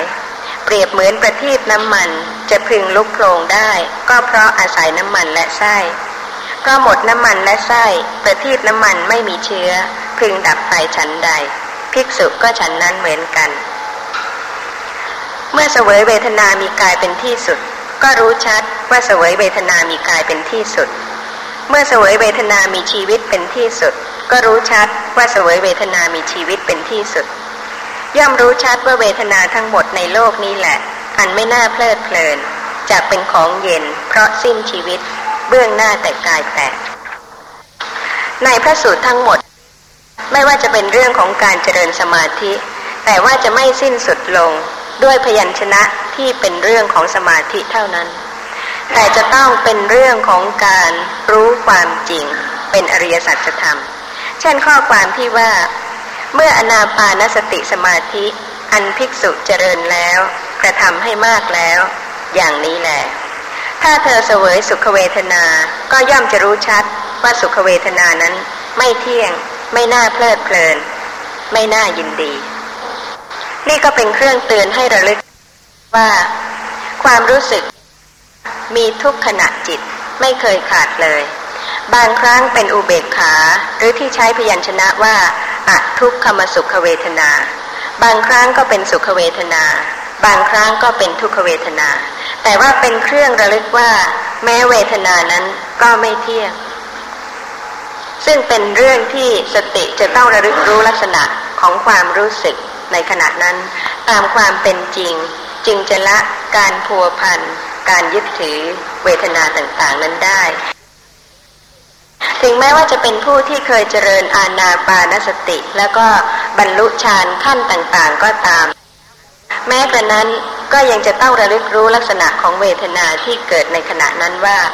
เป็นแต่เพียงสภาพความรู้สึกแต่ละชนิด ที่ไม่เที่ยงแล้วก็ไม่ผัวพันไม่ยึดถือว่าเป็นตัวตน เรื่องของการเจริญสมาธิ ก็ต้องเป็นเรื่องของผู้ที่สะสมมาในเรื่องของการเจริญสมาธิด้วย สังเกตดูจากชีวิตขณะนี้ก็ได้ ทุกคนก็มีตา มีหู มีจมูก มีลิ้น มีกาย มีใจ และในวันหนึ่งวันหนึ่งก็มีการเห็น มีการได้ยิน มีการคิดนึก มีกี่ท่านที่เจริญสมาธิ เมื่อการเจริญสมาธิน้อย แล้วก็สมาธินั่นก็มีทั้งอารมณ์ที่หยาบหรือว่าอารมณ์ที่ปราณีต โดยเฉพาะเรื่องของลมหายใจถึงแม้ว่าเป็นสิ่งที่มี แต่ก็เป็นสิ่งที่ปราณีต เพราะฉะนั้นผู้ที่เจริญสมาธิ มีสักกี่ท่านที่เจริญอาณาปานสติจริง ๆ โดยการระลึกรู้ลักษณะของลมหายใจที่กระทบที่ปรากฏ ทางเบื้องต้นท่ามกลางที่สุดจนกระทั่งจิตสงบขึ้น ก็เป็นสิ่งที่ยาก อย่างอสุภากรรมฐาน ก็ยังหยาบกว่า มีท่านผู้ฟังหลายท่าน ที่ก็สงสัยว่า ควรที่จะรู้ลักษณะของลมหายใจ เพื่อจะได้หายสงสัยแล้วก็เพื่อที่จะได้ช่วยผู้อื่นด้วย ความจริงเรื่องของการเจริญสติปัฏฐาน ไม่ใช่เรื่องของอัตตาตัวตนที่จะไปจงใจต้องการรู้นามไหนรูปไหนเลย เวลาที่ระลึกได้ แล้วแต่ว่าจะระลึกทางตาหรือทางหู ทางจมูก ทางลิ้นทางกายทางใจ แล้วก็ถ้าผู้ใดเคยสะสมอบรมมาในการที่เมื่อสติระลึกรู้ลักษณะของนามและรูปบ่อยขึ้นชินขึ้น สตินั้นจะไประลึกที่ลมหายใจก็เป็นเรื่องของสติเอง แต่ไม่ใช่ว่าเวลานี้ไม่ปรากฏแต่อยากรู้ว่าลมหายใจนั้นเป็นยังไง แต่ว่าเรื่องของการเจริญสติปัฏฐาน ไม่ใช่ว่าทุกท่านจะรู้นามละเอียดหมด ตามที่พระสัพพัญยุตยานได้ทรงแสดงไว้ แต่ว่าผู้ใดจะรู้มากจะรู้น้อย จะรู้ประเภทไหนชนิดไหน แล้วแต่สติปัญญาที่ได้อบรมสะสมมา เพราะฉะนั้นบางท่านก็ศึกษาปริยัติมาก แล้วก็อยากจะหายสงสัย เพื่อแก้ความสงสัยของตัวท่านเองด้วย แล้วก็เพื่อจะได้ช่วยแก้ความสงสัยของบุคคลอื่นด้วย ถ้ายังเป็นตัวตนที่ต้องการจะรู้ ไม่มีหนทางที่จะประจักษ์ลักษณะของสภาพธรรมะตามความเป็นจริงได้ แต่ตรงกันข้ามเจริญสติเรื่อยๆ รู้ลักษณะของนามและรูปมากขึ้น สติจะระลึกรู้นามหรือรูปที่ละเอียดอย่างไรก็ได้ ตามควรแก่บุคคลนั้น ๆ อย่างท่านที่เคยเจริญอาณาปานสติมาก่อนการฟังเรื่องของสติปัฏฐาน ในครั้งอดีตในครั้งพุทธกาลท่านเคยสะสมมามีความชำนาญในเรื่องของฌานในเรื่องของสมาธิ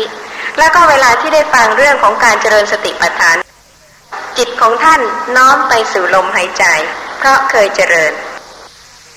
แต่ว่าสติจะต้องระลึกรู้ความไม่เที่ยง ความไม่ใช่ตัวตนของลม แล้วก็ละการยึดถือว่าเป็นตัวตน นั่นก็สำหรับท่านที่เคยเจริญมา แต่ว่าผู้ที่เป็นพุทธบริษัทในสมัยนี้ อย่าคิดที่จะเจริญสติปัฏฐานตามแบบของผู้หนึ่งผู้ใด ถ้าท่านได้ทราบว่าพระผู้มีพระภาค สละ รูปเสียงกลิ่นรสโผฏฐพารมเป็นบรรพชิต และท่านก็คิดว่าท่านจะต้องประพฤติอย่างนั้น ในปฐมยาม หรือว่าในมัชชิมยาม ในปัจฉิมยามจะต้องมีการที่ให้จิตสงบระลึกชาติ หรือว่ารู้จุติปฏิสนธิแล้วก็ รู้แจ้งอริยสัจธรรม นั่นก็เป็นเรื่องที่พยายามทำตามแบบ แต่ตัวท่านไม่ใช่พระอรหันตสัมมาสัมพุทธเจ้า เพราะฉะนั้นการเจริญสติปัฏฐานไม่ใช่ว่าจะไปทำตามแบบนั้นแบบนี้ ว่าเมื่อผู้ใดเคยเจริญอาณาปานสติมาก่อน ท่านจะเจริญสติปัฏฐาน ท่านก็จะตั้งต้นโดยอาณาปานสติ นั่นไม่ใช่เรื่องการที่จะต้องไปทำตามแบบ แต่เป็นเรื่องการที่จะต้องเข้าใจเรื่องของการเจริญสติปัฏฐานให้ถูกต้อง แต่ละคนไม่เหมือนกันเลย มีการเห็นมีการได้ยินจริง แต่บางคนเป็นโลภะบางคนเป็นโทสะบางคนเป็นกุศลจิต บางคนเป็นอกุศลจิต เพราะฉะนั้นก็แล้วแต่ว่านามรูปประเภทใดเกิดกับบุคคลใด ผู้นั้นก็มีสติระลึกรู้ลักษณะของนามและรูปที่เกิดกับตนเป็นอัธยาศัยของตนจริง ๆ ไม่ใช่ว่าจะต้องไปทำตามแบบของบุคคลอื่น ถ้าสติของใครจะเกิดระลึกรู้ที่ลมหายใจ จะทำยังไงคะ เรื่องของการที่จะละกิเลส เป็นเรื่องที่ยากเหลือเกิน ยากจริง ๆ ที่ว่าเวลาที่มีการระลึกรู้ลักษณะของนามและรูป อาจจะมีความพอใจยินดีอยู่ในขณะนั้นหรือว่าอาจจะมีการไม่พอใจเป็นโทมนัสไม่ชอบในอารมณ์นั้นก็ได้ กลัววันไหว เพราะฉะนั้นก็รีบเปลี่ยนเป็นลักษณะของตัวตนอีกแล้ว นี่ก็เป็นเรื่องที่ถ้าผู้ใดไม่เจริญสติตามปกติ จนกระทั่งชินกับนามและรูป ไม่ว่าจะเป็นนามรูปประเภทใด ก็เป็นแต่เพียงนามเป็นแต่เพียงรูปเท่านั้น แล้วก็มีการรู้ชัดขึ้นละคลายเพิ่มขึ้น จึงจะเป็นหนทางให้รู้แจ้งอริยสัจจะทำได้ แต่ว่าก่อนที่จะถึงขั้นนั้นก็ยาก มีแต่ความหวั่นไหว ไม่พิจารณานามรูปที่กำลังปรากฏ หรือว่าดีใจตื่นเต้นก็เลยจดจ้องต้องการ ที่จะให้รู้ชัดขึ้น นี่ก็เป็นเรื่องที่สติจะต้องระลึกรู้ลักษณะของนามและรูปมากขึ้นละเอียดขึ้นแล้วก็ละคลายมากขึ้นเรื่องการเจริญสติปัฏฐาน ทางโสตทวารในเวลาเมื่อเสียงมากระทบทางโสตทวารเราก็เพียงแต่รู้สักแต่ว่าเสียง ทีนี้ถ้าหากว่าเรามีสติรู้เพียงสักแต่ว่าเสียงอย่างนี้ เราจะฟังอะไรก็ฟังไม่รู้เรื่อง ถ้าหากว่าเราจะรู้ต่อไปก็จะเป็นการรู้บัญญัติไปสำหรับข้อนี้จะเป็นการผิดหรือถูกก็ขอให้อาจารย์ช่วยวินิจฉัย เสียงก็เป็นของจริง นามที่รู้เสียงก็เป็นของจริง นามที่รู้ความหมายของเสียงก็เป็นของจริง สัพเพธรรมาอนัตตา ธรรมะทั้งหลายไม่ใช่ตัวตน เสียงก็ไม่ใช่ตัวตน ปรากฏแล้วก็หมดไป ธรรมชาติที่ได้ยินก็เป็นธาตุชนิดหนึ่ง อาศัยเหตุปัจจัยเกิดขึ้นแล้วก็หมดไป เมื่อธรรมชาติที่ได้ยินดับไปแล้ว ก็ยังเป็นปัจจัยให้จิตต่อต่อไปเกิดขึ้น รวมทั้งจิตที่รู้ความหมายของเสียงที่ได้ยินด้วย เพราะฉะนั้นผู้เจริญสติระลึกรู้ว่าที่กำลังรู้เรื่องในขณะนี้ ก็เป็นนามธรรมชนิดหนึ่ง ไม่ใช่รูปธรรม แต่ไม่ใช่มีผู้หนึ่งผู้ใดไปกั้น เป็นอัตตาว่าให้รู้เพียงแค่เสียง อย่าให้รู้เรื่อง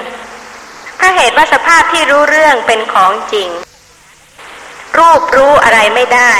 รูปรู้ความหมายของสิ่งต่างๆไม่ได้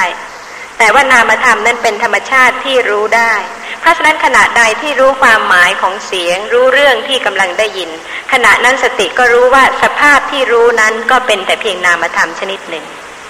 ถ้าการเจริญสติปัฏฐานยับยั้งให้มีเพียงแค่เสียงกับได้ยิน ธรรมะของพระอรหันตสัมมาสัมพุทธเจ้า จะไม่เกื้อกูลแก่สาวกแต่ที่ท่านพระอัญญาโกนทัญญะ บรรลุอริยสัจธรรม เป็นพระอริยสาวกเมื่อได้ฟังธรรม ธรรมะเกื้อกูล อุปการะ ให้ท่านเข้าใจแล้วก็มณสิการะ พิจารณารู้ชัดในลักษณะของธรรมะทั้งปวงที่เป็นอนัตตา ไม่ใช่ตัวตน ตามความเป็นจริง ทางตามีนามมีรูป ทางหูมีนามมีรูป ทางจมูกมีนามมีรูป ทางลิ้นมีนามมีรูป ทางกายมีนามมีรูป ทางใจมีนามมีรูป สภาพของจิตที่รู้เรื่องเป็นจิตชนิดหนึ่ง ซึ่งสติจะต้องระลึกรู้ทางใจ ว่าลักษณะนั้นเป็นนามชนิดหนึ่ง ถ้าเริ่มระลึกรู้ลักษณะที่ต่างกันของนามและรูปที่เกิดดับสืบต่อกัน ก็จะประจักษ์ว่า แต่ละนามแต่ละรูปนั้นไม่ใช่ประเภทเดียวกัน เกิดดับสืบต่อกันจริง แต่ว่าเป็นนามแต่ละชนิดเป็นรูปแต่ละชนิด บัพพะต่อไปในกายานุปัสสนาสติปัฏฐาน ซึ่งมีข้อความว่า ดูกระภิกษุทั้งหลาย อีกข้อหนึ่ง ภิกษุเมื่อเดิน ก็รู้ชัดว่าเราเดิน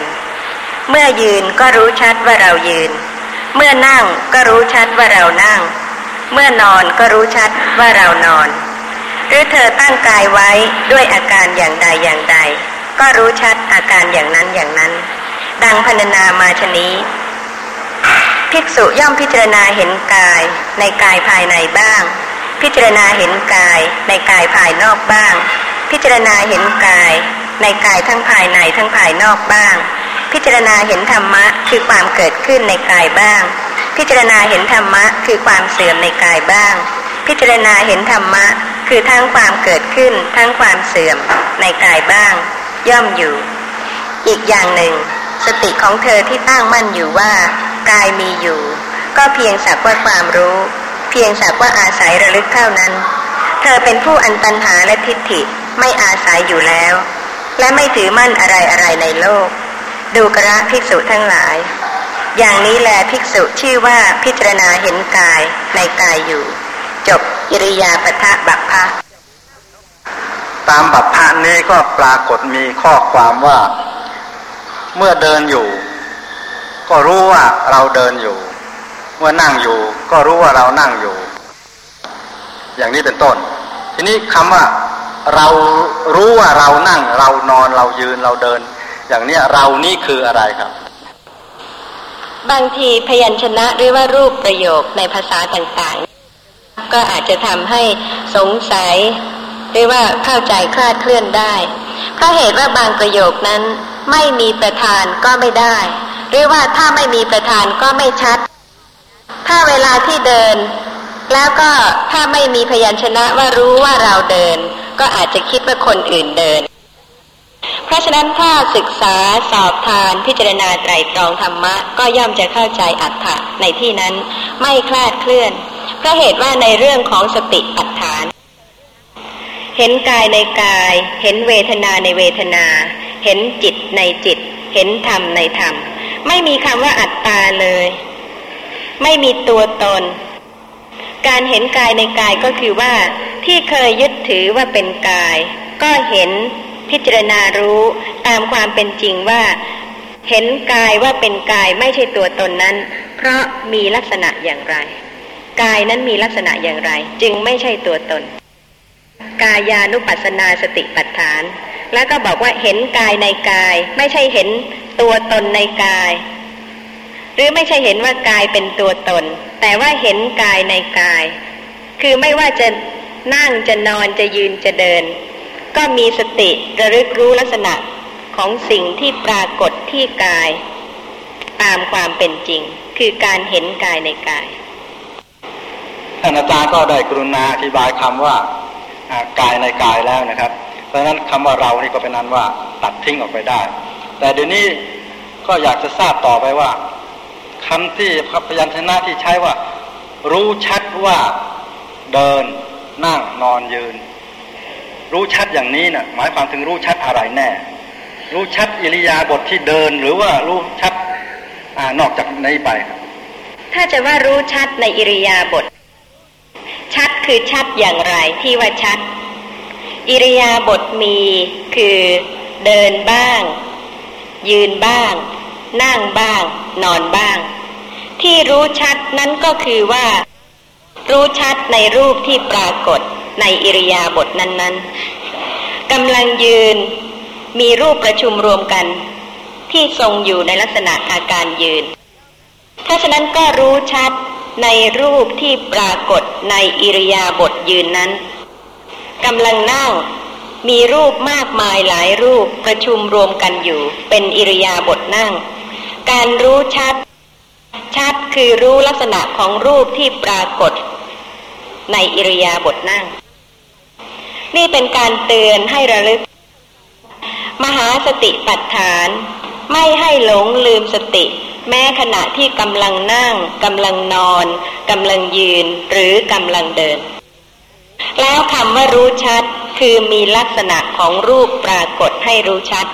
เป็นกายไม่ใช่ตัวตน เคยยึดถือกายที่กำลังนั่งว่าเป็นเราเป็นตัวตน เพราะเหตุว่าไม่เคยรู้ลักษณะของรูปใดรูปหนึ่งที่ปรากฏในขณะนั้นเลย จึงได้ยึดถือรูปที่ประชุมรวมกัน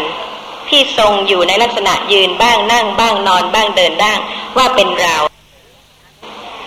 ถ้ารูปแตกย่อยกระจัดกระจายเป็นแต่ละรูปแต่ละส่วน จะไม่ยึดถือเลยว่าเป็นเรา แต่เพราะเหตุว่ามาประชุมรวมกันต่างหากจึงได้ยึดถือว่าเป็นตัวตน เพราฉะนั้นการรู้ชัดหมายความว่าต้องมีลักษณะของรูปปรากฏ จึงจะรู้ว่าไม่ใช่ตัวตน เพราะว่ามีลักษณะอย่างนั้นอย่างนั้น เมื่อรูปนั้นปรากฏที่กายที่เคยยึดถือว่าเป็นตัวตน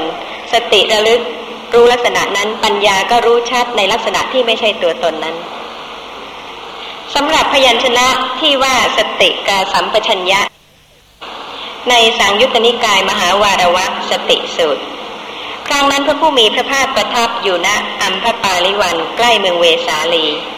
ณที่นั้นพระผู้มีพระภาคตรัสเรียกภิกษุทั้งหลาย และได้ตรัสพระพุทธภาษิตนี้ว่า ดูกระภิกษุทั้งหลาย ภิกษุพึงเป็นผู้มีสติสัมปชัญญะอยู่ นี้เป็นอนุสาสนีของเราสำหรับเธอทั้งหลาย บางท่านอาจจะคิดว่าท่านกำลังเจริญสติปัฏฐาน มีสติสัมปชัญญะ แต่ถ้าท่านจะตรวจสอบกับพระสูตรนี้ ท่านก็จะทราบได้ว่าท่านมีสติสัมปชัญญะตามที่ได้ทรงแสดงไว้หรือไม่ ข้อความต่อไปมีว่าดูกระภิกษุทั้งหลาย ก็ภิกษุเป็นผู้มีสติอย่างไร ภิกษุในธรรมวินัยนี้ พิจารณาเห็นกายในกายอยู่ มีความเพียร มีสัมปชัญญะ มีสติ พึงกำจัดอภิชาและโทมนัสในโลกเสียได้ ต่อจากนั้นก็เป็นพิจารณาเวทนาในเวทนา จิตในจิต ธรรมะในธรรมะ มีความเพียรมีสัมปชัญญะ มีสติ พึงกำจัดอภิชาและโทมนัสในโลกเสียได้ ดูกระภิกษุทั้งหลาย ภิกษุเป็นผู้มีสติอย่างนี้แล ถ้าผู้ใดชื่อว่าเจริญสติ มีสติ ผู้นั้นก็พิจารณาเห็นกายในกาย เห็นเวทนาในเวทนา เห็นจิตในจิต เห็นธรรมะในธรรมะ ชื่อว่าเป็นผู้มีสติ ข้อความต่อไปมีว่า ดูกระภิกษุทั้งหลาย ก็ภิกษุเป็นผู้มีสัมปชัญญะอย่างไร ภิกษุในธรรมวินัยนี้ย่อมกระทำความรู้สึกตัว ในการก้าวไป การถอยกลับ กระทำความรู้ตัวในการเหลียว การแล และกระทำความรู้สึกตัวในการคู่เข้าและเหยียดออกกระทำการรู้สึกตัว ในการกิน การดื่ม การลิ้มกระทำการรู้สึกตัวในการถ่ายอุจจาระปัสสาวะกระทำการรู้สึกตัวในการเดิน ยืน นั่ง หลับ ตื่น พูด นิ่ง ดูกระภิกษุทั้งหลาย ภิกษุเป็นผู้มีสัมปชัญญะอย่างนี้แหลภิกษุพึงเป็นผู้มีสติสัมปชัญญะอยู่ นี่เป็นอนุสาสนีของเราสำหรับเธอทั้งหลาย ไม่ผิดปกติเลย ไม่ว่าจะกำลัง ก้าวไปถอยกลับเหลียวแล คู่เข้าเหยียดออก กินดื่มลิ้ม ถ่ายอุจจาระปัสสาวะ เดินยืนนั่งหลับตื่นพูดนิ่ง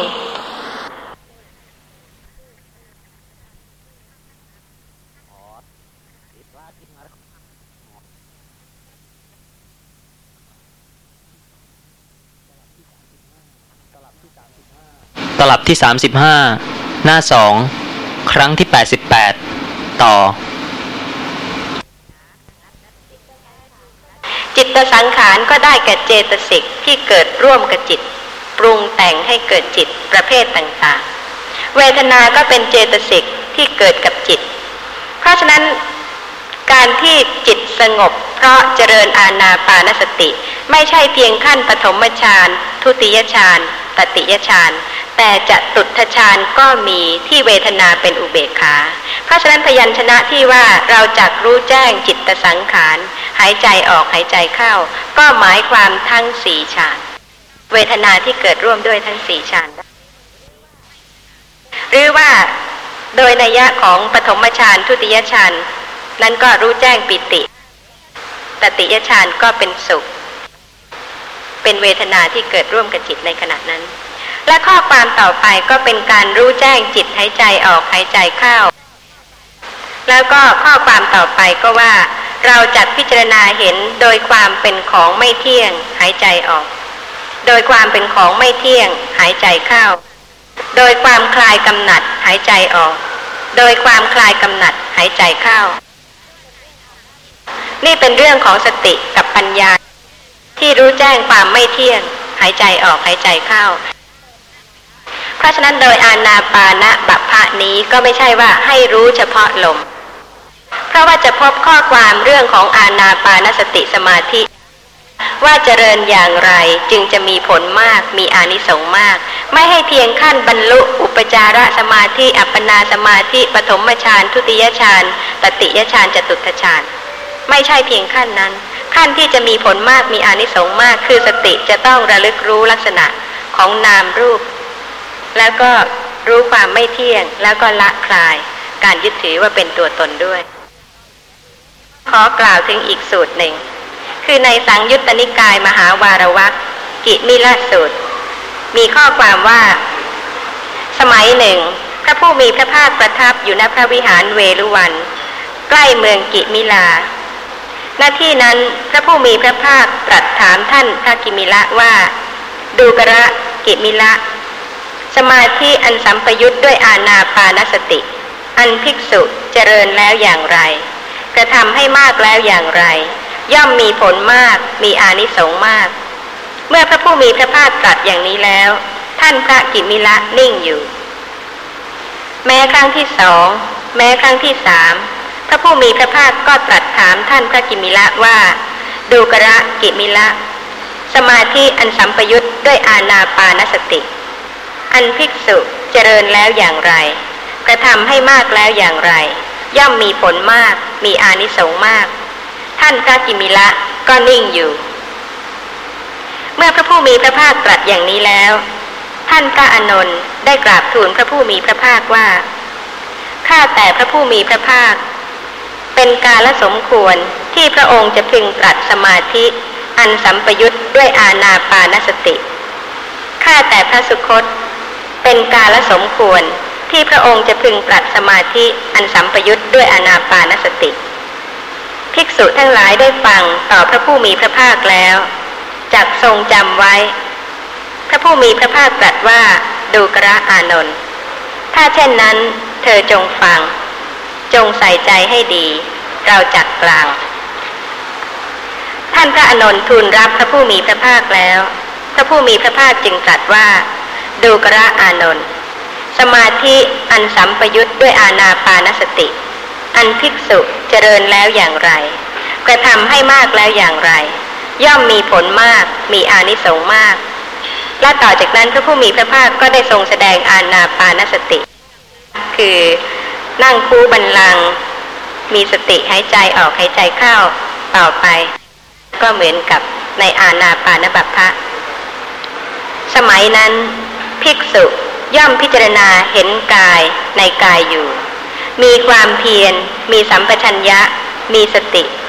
พึงกำจัดอภิชาและโทมนัสในโลกเสียได้ ข้อนั้นเพราะเหตุไร เพราะเรากล่าวกายอันหนึ่ง ในบรรดากายทั้งหลาย ซึ่งได้แก่ลมหายใจออกและลมหายใจเข้า เพราะฉะนั้นแหละอานนท์สมัยนั้น ภิกษุย่อมพิจารณาเห็นกายในกายอยู่ มีความเพียร มีสัมปชัญญะ มีสติ พึงกำจัดอภิชาและโทมนัสในโลกเสียได้ ที่จะมีผลมากมีอานิสงส์มากนั้นก็คือว่า จะต้องเห็นกายในกาย แล้วก็มีความเพียร มีการระลึกรู้ลักษณะของนามและรูปที่ปรากฏในขณะนั้น แล้วพระผู้มีพระภาคตรัสต่อไปว่า ดูกระอานนท์สมัยใด ภิกษุย่อมสำเนียกว่า เราจักเป็นผู้กำหนดรู้ปีติ หายใจออกจักเป็นผู้กำหนดรู้ปีติ หายใจเข้าจะเพียงให้รู้อยู่เฉพาะที่เดียวอย่างเดียวไม่ได้ ปัญญาไม่เจริญไม่สามารถที่จะละการยึดถือ นามรูปว่าเป็นตัวตนได้ ถึงแม้ว่าในขณะที่หายใจออกหายใจเข้า มีปิติเกิดขึ้น ก็จะต้องเป็นผู้ที่กำหนดรู้ปิติ หรือแม้สุข ภิกษุย่อมสำเนียกว่าเราจักเป็นผู้กำหนดรู้สุขหายใจออกหายใจเข้า ภิกษุย่อมสำเนียกว่าเราจักเป็นผู้กำหนดรู้จิตสังขาร หายใจออกหายใจเข้า สมัยนั้น ภิกษุย่อมพิจารณาเห็นเวทนาในเวทนาอยู่ มีความเพียร มีสัมปชัญญะ มีสติ พึงกำจัดอภิชาและโทมนัสในโลกเสียได้ ข้อนั้นเพราะเหตุไร เพราะเรากล่าวเวทนาอันหนึ่ง ในบรรดาเวทนาทั้งหลาย ซึ่งได้แก่การกระทำไว้ในใจให้ดี ซึ่งลมหายใจออกและลมหายใจเข้า เพราะฉะนั้นแหละอานนท์สมัยนั้นภิกษุย่อมพิจารณาเห็นเวทนาในเวทนาอยู่ มีความเพียร มีสัมปชัญญะ มีสติพึงกำจัดอภิชาและโทมนัสในโลกเสียได้ แม้ในขณะที่หายใจออกมีสติ หายใจเข้ามีสติ เวทนาความรู้สึกเกิดขึ้น สติก็จะต้องระลึกรู้เพื่อละ ข้อความต่อไปมีว่า ดูกระอานนท์ในสมัยใด ภิกษุย่อมสำเนียกว่า เราจะกำหนดรู้จิต หายใจออกจักกำหนดรู้จิตหายใจเข้า ย่อมสำเนียกว่าเราจักทำจิตให้บันเทิง หายใจออก เราจักทำจิตให้บันเทิงหายใจเข้า ย่อมสำเนียกว่าเราจักทำจิตให้ตั้งมั่น หายใจออก ทำจิตให้ตั้งมั่นหายใจเข้า ย่อมสำเนียกว่าเราจักเปลื้องจิตหายใจออก เราจักเปลื้องจิตหายใจเข้า สมัยนั้นภิกษุย่อมเห็นจิตในจิตอยู่ มีความเพียร มีสัมปชัญญะ มีสติ พึงกำจัดอภิชาและโทมนัสในโลกเสียได้ ข้อนั้นเพราะเหตุไรเพราะเราไม่กล่าวซึ่งการเจริญสมาธิอันสัมปยุทธ์ด้วยอาณาปานสติ สำหรับผู้มีสติหลงไม่มีสัมปชัญญะ เพราะฉะนั้นแหละอานนท์สมัยนั้นภิกษุย่อมพิจารณาเห็นจิตในจิตอยู่ มีความเพียร มีสัมปชัญญะ มีสติ พึงกำจัดอภิชาและโทมนัสในโลกเสียได้ แม้จิต สติก็จะต้องระลึกรู้เพื่อละการยึดถือจิตว่าเป็นตัวตน ในขณะที่หายใจออกหายใจเข้า ในสมันตปาสาธิกา อัตถกถาพระวินัย ได้มีข้อความอธิบาย บทว่ารู้แจ้งซึ่งปีตินั่นก็คือ เมื่อปีติปรากฏขณะหายใจออก ขณะหายใจเข้า ในคำว่ารู้แจ้งปีตินั้น ปีติย่อมเป็นอันรู้แจ้ง โดยอาการสองอย่าง คือโดยอารมณ์หนึ่ง และโดยไม่หลงหนึ่ง ที่ว่าปีติย่อมเป็นอันรู้แจ้งโดยอารมณ์นั้นอย่างไร ในปฐมฌานก็ดี ในทุติยฌานก็ดี โดยจะตุทนายอันเป็นไปกับด้วยปีติปีติย่อมเป็นอันภิกษุนั้นรู้แจ้งโดยอารมณ์ คือรู้ว่ามีปีติในขณะนั้น คนที่เจริญสมาธิไม่ใช่ว่าหลง ไม่ใช่ว่าขาดสติ ในขณะที่จิตจะเป็นปฐมฌาน มีองค์วิตกวิจารปีติสุข เอกคตา ก็รู้ไม่ใช่ว่าไม่รู้ รู้ลักษณะของสิ่งที่มีเกิดขึ้นในขณะนั้น เพราะฉะนั้นเมื่อมีปีติก็รู้ว่ามีปีติ นั่นเป็นอารมณ์อันภิกษุรู้แจ้งแล้ว ส่วนพยัญชนะที่ว่าปีติย่อมเป็นอันภิกษุรู้แจ้ง โดยความไม่หลงอย่างไร คือเมื่อออกจากฌานแล้ว พิจารณาปิติ อันสัมปยุทธ์ด้วยฌานโดยความสิ้นไป โดยความเสื่อมไป ปิติย่อมเป็นอันภิกษุนั้นรู้แจ้ง โดยความไม่หลง ด้วยการแทงตลอดในขณะแห่งวิปัสสนา พยัญชนะที่ว่า ในบทรู้แจ้งซึ่งสุข รู้แจ้งซึ่งจิตสังขารนนี้ มีข้อแปลกกัน คือรู้แจ้งสุขด้วยฌานสาม โดยจตุทนายรู้แจ้งซึ่งจิตสังขารด้วยสามารถแห่งฌานทั้งสี่เพราะฉะนั้นจตุกะนี้โดยนัยยะของเวทนานุปัสสนาเพราะเหตุว่าเวทนาก็เป็นจิตสังขารที่ว่ารู้แจ้งปีติ รู้แจ้งสุข รู้แจ้งจิตสังขารนั้น เป็นเรื่องการรู้ลักษณะของเวทนา ส่วนพยัญชนะที่ว่ายังจิตให้บันเทิง หายใจออกหายใจเข้า อันนี้เป็นเรื่องของจิตตานุปัสสนา ในขณะที่หายใจออกจิตมีลักษณะอย่างไร ในขณะที่หายใจเข้าจิตมีลักษณะอย่างไร ผู้เจริญสติก็จะต้องพิจารณารู้ด้วยในขณะนั้น ที่ว่ายังจิตให้บันเทิง บันเทิงก็คือเบิกบาน มีความผ่องใสมีความเบิกบาน และความเบิกบานของจิตที่หายใจออกที่หายใจเข้านั้น ก็มีโดยอาการสองอย่าง คือด้วยสามารถแห่งสมาธิหนึ่งและด้วยสามารถแห่งวิปัสสนาหนึ่งที่ว่าเบิกบานด้วยสมาธินั่นก็คือ ภิกษุเข้าปฐมฌานทุติยฌานโดยจะตุทนายอันเป็นไปกับปีติ ย่อมยังจิตให้บันเทิงทั่ว คือย่อมให้ปราโมทด้วยปิติ อันสัมปยุตในขณะแห่งสมาบัติ เวลาที่เป็นปฐมฌานทุติยฌาน จิตใจก็บันเทิง เพราะว่ามีปีติเกิดร่วมด้วย ส่วนเบิกบานด้วยวิปัสสนานั้นอย่างไร เวลาที่เข้าปฐมฌานหรือว่าทุติยฌานแล้วออก พิจารณาปีติที่เกิดร่วมกับฌานจิตนั้น โดยความสิ้นไปเสื่อมไป ย่อมบันเทิงปราโมท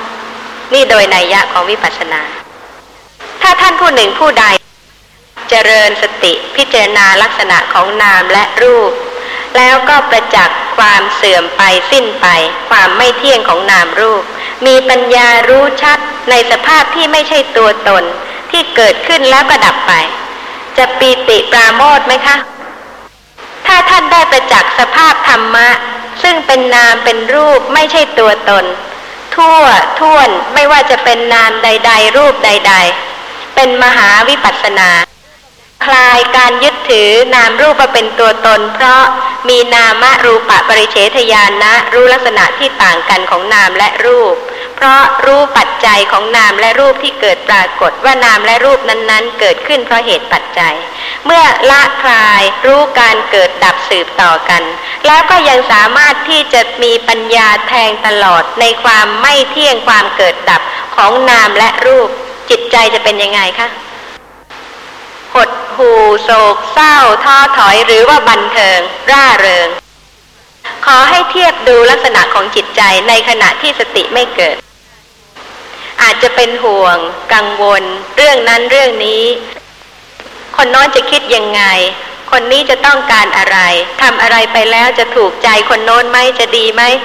ล้วนแต่เป็นเรื่องกังวลทั้งสิ้นในขณะที่สติ ไม่ระลึกรู้ลักษณะของเพียงนามและรูปที่เกิดขึ้นปรากฏเพราะเหตุปัจจัย แต่พอระลึกได้ สติรู้เฉพาะลักษณะของสิ่งที่กำลังปรากฏ ปล่อยแล้ว วางแล้ว มีแต่เฉพาะลักษณะของสิ่งที่กำลังปรากฏ เพียงเท่านั้น ก็ทำให้เบาใจ ไม่ยึดถือไม่ห่วงใย เรื่องยุ่งยุ่งเมื่อกี้นี้ นี่เป็นเพียงการเจริญสติที่ปัญญาเริ่มจะรู้ว่าสภาพนั้นไม่ใช่ตัวตน เป็นแต่เพียงนามรูปแต่ละชนิดแต่ละลักษณะเท่านั้นเอง แล้วก็ถ้าสามารถจะประจักษ์ชัดถึงสภาพที่ไม่ใช่ตัวตนยิ่งกว่านั้นคือเกิดขึ้นแล้วก็ดับไป ความเบาใจ ความโล่งใจ เพราะไม่ยึดถือนามรูปนั้น ย่อมมี จิตใจก็ปีติบันเทิงที่ได้รู้ความจริง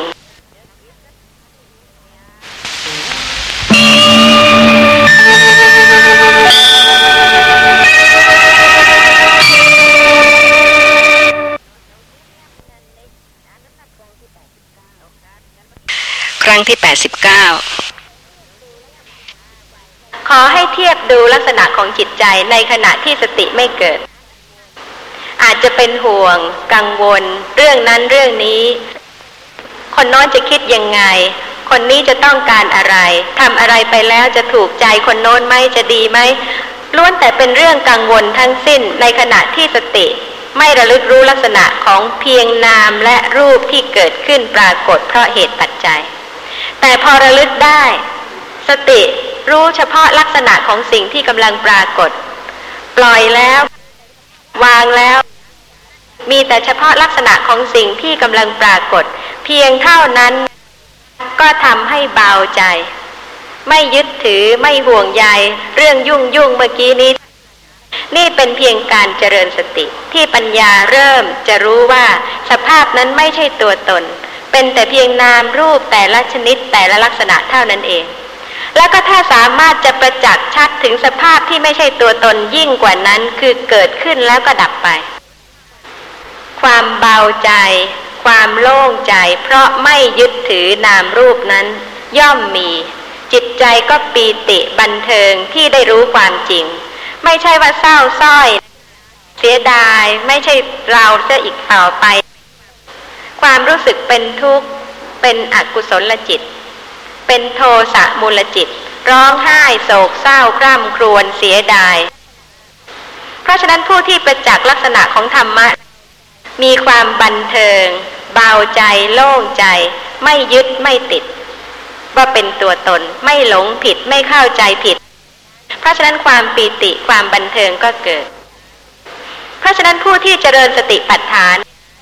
ถ้ามีปัญญาเพิ่มขึ้น ความบันเทิง ความเบาใจ ความโล่งใจก็เพิ่มขึ้น ไม่ใช่ว่ายิ่งเจริญ หน้าตาก็ยิ่งเหี่ยวแห้งทุกโศกตรมตรอมผอมดำเพราะเหตุว่าเป็นทุกข์ทั้งนั้นอะไรอะไรก็เป็นทุกข์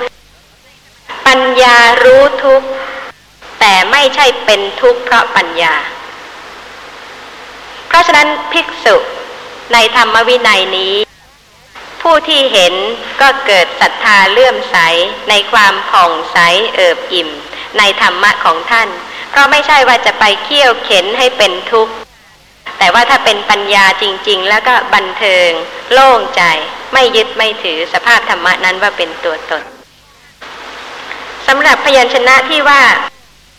ภิกษุย่อมสำเนียกว่า เราจะทำจิตให้ตั้งมั่น หายใจออกหายใจเข้า ก็มีข้อความอธิบายว่า ตั้งจิตไว้เสมอในอารมณ์ ด้วยสามารถแห่งปฐมฌานเป็นต้น อีกนัยยะหนึ่ง เมื่อออกจากฌานพิจารณาจิตอันสัมปยุทธ์ด้วยฌานด้วยองค์ฌานโดยความสิ้นไปเสื่อมไป เอกคตาแห่งจิตชั่วขณะย่อมบังเกิดขึ้น ด้วยการแทงตลอดลักษณะในขณะแห่งวิปัสสนา ภิกษุตั้งจิตไว้เสมอ คือวางไว้เสมอในอารมณ์ แม้ด้วยสามารถเอกคตาแห่งจิตชั่วขณะ อันบังเกิดขึ้นอย่างนี้ เรียกว่า ย่อมศึกษาว่าเราจัดตั้งจิตไว้มั่น หายใจออก หายใจเข้า เพราะฉะนั้นการเจริญสติปัฏฐานไม่ได้หมายความว่า ให้ไปมีตัวตนที่ภาคเพียร ที่จะให้จิตตั้งมั่นอยู่เฉพาะอารมณ์นั้นอารมณ์นี้ซึ่งเป็นการจำกัดอารมณ์ ปัญญาที่เพิ่มขึ้น ทีละเล็กทีละน้อย ที่สติระลึกรู้ลักษณะของนามใดรูปใด ความรู้ชัดในนามนั้นรูปนั้นก็มากขึ้นเพิ่มขึ้น จนกระทั่งอินทรีย์แก่กล้า ก็แทงตลอดลักษณะที่ไม่เที่ยง นั่นคือการตั้งจิตไว้มั่น โดยนัยยะของวิปัสสนา ส่วนพยัญชนะที่ว่า ภิกษุย่อมสำเนียกว่า เราจักเปลื้องจิต หายใจออกจักเปลื้องจิต หายใจเข้า มีข้อความอธิบายสองนัยยะเช่นเดียวกัน คือนัยยะที่หนึ่งความว่า ภิกษุปล่อย ชื่อว่าเปลื้องจิต จากนิวรณ์ทั้งหลายด้วยปฐมฌานปล่อยชื่อว่าเปลื้องจิต จากวิตกวิจารด้วยทุติยฌาน ปล่อยชื่อว่าเปลื้องจิตจากปีติด้วยตติยฌานปล่อยชื่อว่าเปลื้องจิตจากสุขด้วยจตุตฌานนั่นโดยนัยยะของสมถภาวนา ส่วนนัยยะของวิปัสสนานั้นมีว่า ก็หรือภิกษุเข้าฌานเหล่านั้น ออกแล้ว พิจารณาจิตอันสัมปยุทธ์ด้วยฌานโดยความสิ้นไปเสื่อมไป ในขณะแห่งวิปัสสนา ภิกษุนั่นปล่อย ชื่อว่าเปลื้องจิต จากนิจสัญญา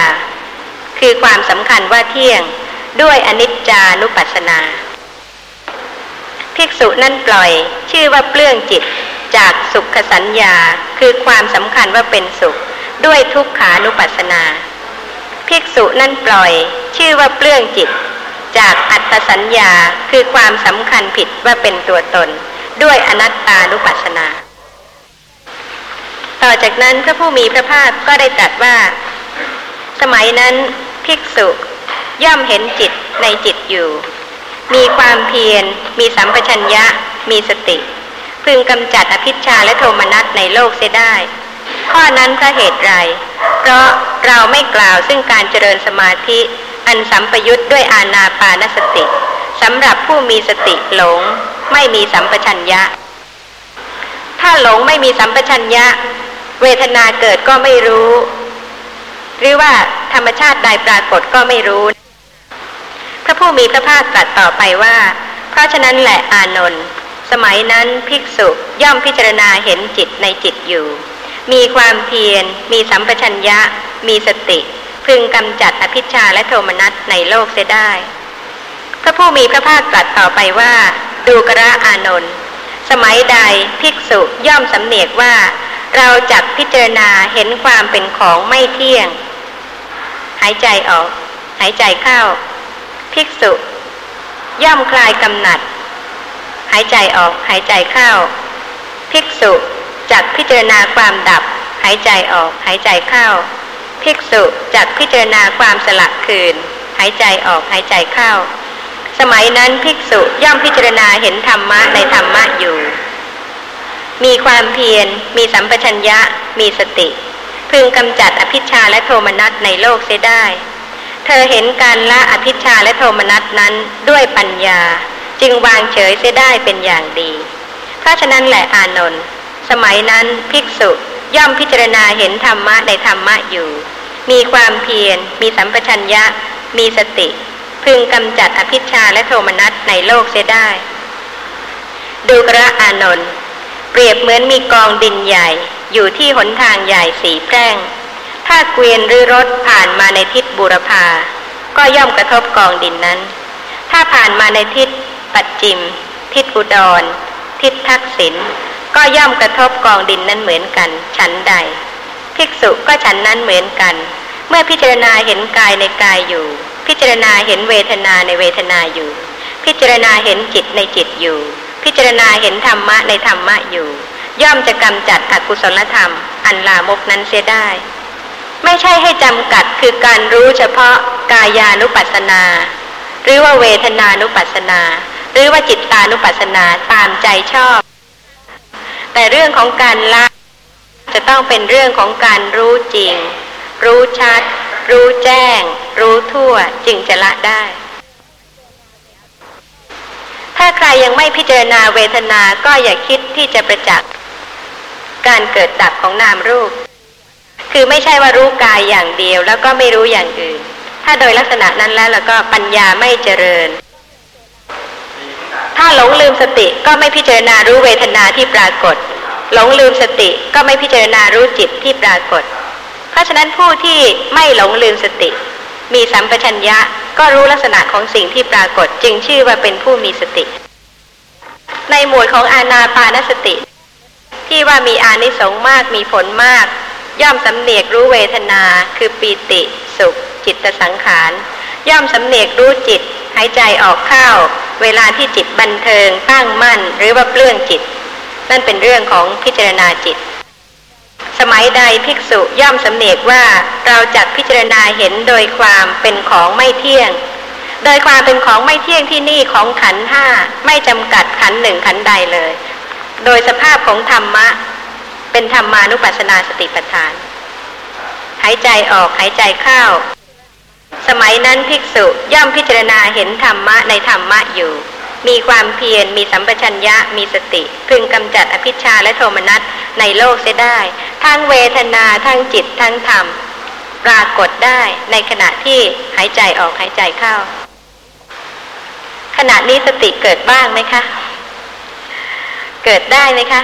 เกิดได้ แล้วก็คงจะเกิดบ้าง อย่าไปคิดว่าจะต้องเป็นสติที่ติดต่อกันตลอดเวลามากมาย ถ้าเหตุว่าสติเป็นสังขารธรรม เกิดขึ้นแล้วก็ดับไป แล้วก็เกิดอีกแล้วก็ดับไปอีก แล้วแต่ว่าระลึกได้ขณะใดก็เป็นสติเกิดขึ้นในขณะนั้น แล้วก็ดับแล้วก็หลงลืมสติ เพราะฉะนั้นจึงต้องเจริญอบรม ให้ระลึกรู้ลักษณะของนามและรูป โดยไม่จำกัดสถานที่ โดยไม่จำกัดเวลา จึงจะเป็นการรู้ว่าสติเป็นอนัตตา มีความสงสัยคำคำหนึ่งที่อาจารย์ได้บรรยาย คือคำว่าจดจ้องเนี่ย คืออาจารย์บอกว่า การเจริญสติปัฏฐานนั้น เราจะต้องเจริญไปตามธรรมชาติ ไม่ให้จดจ้องในการกำหนดนามหรือรูปอันใดอันหนึ่ง สมมติว่าถ้าหากว่าเราฟังธรรมอย่างเงี้ยสมมติว่าเราฟังธรรมถ้าหากว่าสติของเราไม่มีการจดจ้อง ในเสียงที่พระท่านแสดงหรือว่าตามที่บุคคลใดบุคคลหนึ่งได้บรรยายก็ดี เราจะไม่รู้ทั่วถึงธรรมนั้น คือหมายความว่าเดี๋ยวเราก็เอาสติไปกำหนดรูปอื่นนามอื่น ไม่กำหนดเสียงที่พระท่านได้บรรยายนี้ อันนี้คำว่าจดจ้องนี่ตีนความหมายกว้างแคบแค่ไหน ให้อาจารย์ช่วยอธิบายให้ฟัง เวลาที่กำลังฟัง ก็มีการรู้เรื่องด้วย เรื่อยๆตั้งแต่ต้นจนกระทั่งถึงบัดนี้ แต่ว่าสติ ที่เป็นสติปัฏฐาน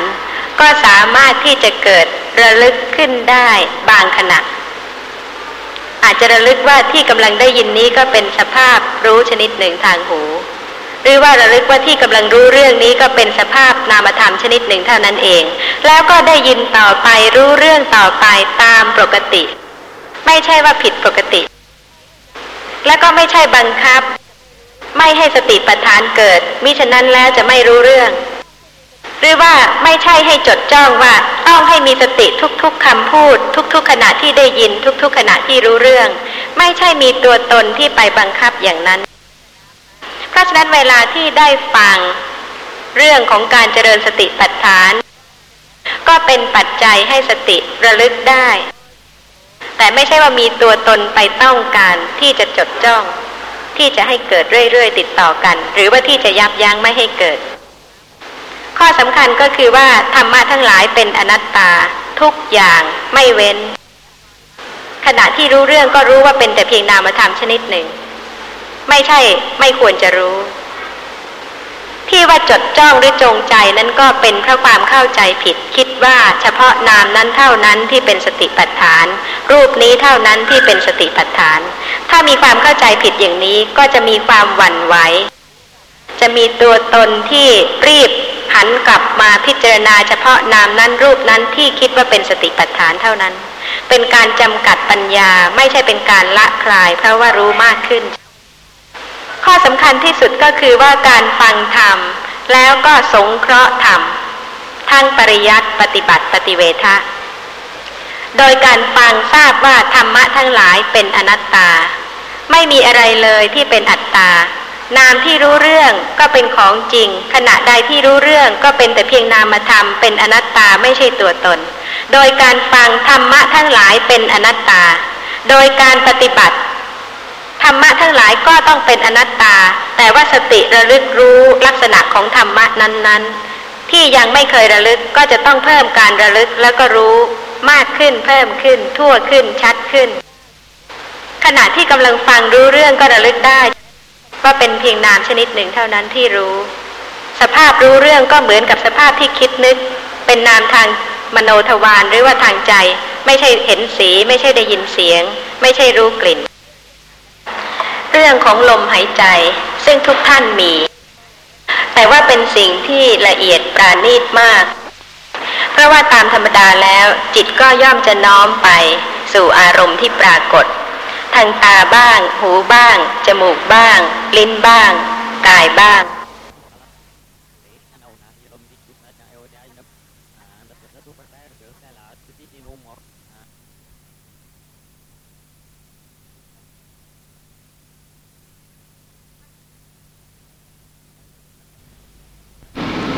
รายการแนวทางเจริญวิปัสนาของมูลนิธิศึกษาและเผยแพร่พระพุทธศาสนา บรรยายโดยอาจารย์สุจินบริหารวนเขต ตลับที่ 35 หน้าหนึ่ง ครั้งที่ 87 ต่อ และสำหรับการเจริญอาณาปานสติ ถ้าเป็นอาณาปานสติสมาธิ ในขณะที่เป็นอุปจารสมาธิ ลมหายใจก็หยาบกว่า ขณะที่เป็นอัปปนาสมาธิขั้นปฐมฌานแล้วก็ละเอียดขึ้นตามลำดับ สำหรับในการเจริญวิปัสสนานั้น ก่อนพิจารณาลมหายใจ ลมหายใจก็หยาบ แต่ในขณะที่พิจารณารู้ลักษณะของลม คือรู้ลักษณะของมหาภูตรูป ในขณะนั้นก็ละเอียดขึ้นหรือว่าในขณะที่ปัญญารู้ลักษณะของนามรูป รู้ปัจจัยของนามรูป ก็จัดว่า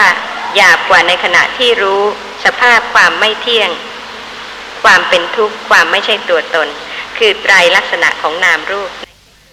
ในพยัญชนะท่านได้อธิบายความหมายของระงับ หรือว่าดับ สงบ กายสังขาร อีกความหมายหนึ่งว่า ย่อมระงับความน้อมไปข้างหน้า ความน้อมไปข้างข้าง ความน้อมไปทุกส่วน ความน้อมไปข้างหลัง ความหวัน่น ความไหว ความโยก ความโครงแห่งกาย ด้วยกายะสังขารปานใดจากระงับ ที่เป็นอย่างนี้ ก็ประเหตุว่า เวลาที่พิจารณาลมหายใจ แล้วก็ขาดสติ สภาพของการขาดสติ ไม่ใช่การที่สติตั้งมั่นนั้น ก็เป็นลักษณะของโมหะ ความไม่รู้ตัว เมื่อมีความไม่รู้ตัวเกิดขึ้น ก็ย่อมจะมีความน้อมไปข้างหน้าบ้าง ความน้อมไปข้างๆบ้าง ความน้อมไปทุกส่วน หรือว่าความน้อมไปข้างหลัง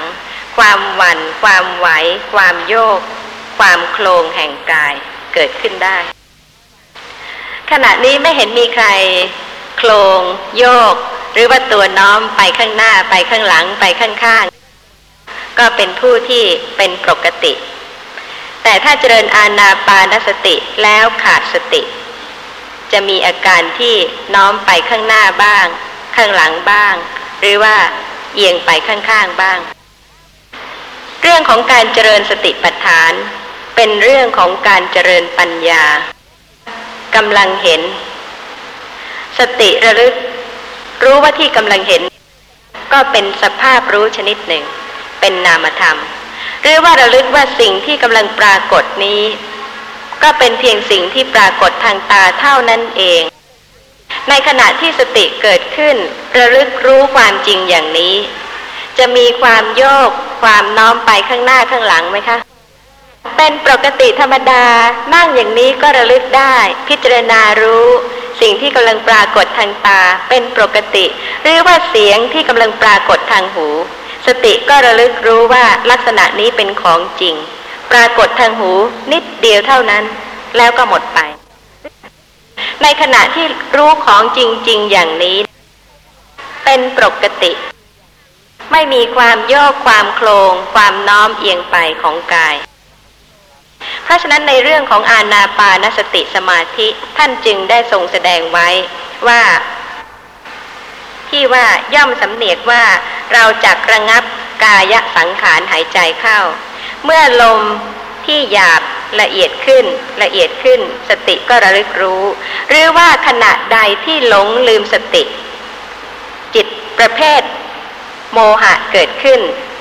ทำให้กายโน้มไป เอียงไป โยกไปโครงไปเกิดขึ้น ผู้ที่มีสติระลึกได้ ก็จักระงับกายสังขาร ลมหายใจอันเป็นเหตุทำให้กายนั้นโยกไป เอียงไป ซึ่งเกิดขึ้นเพราะการขาดสติทำให้เป็นไป กายสังขาร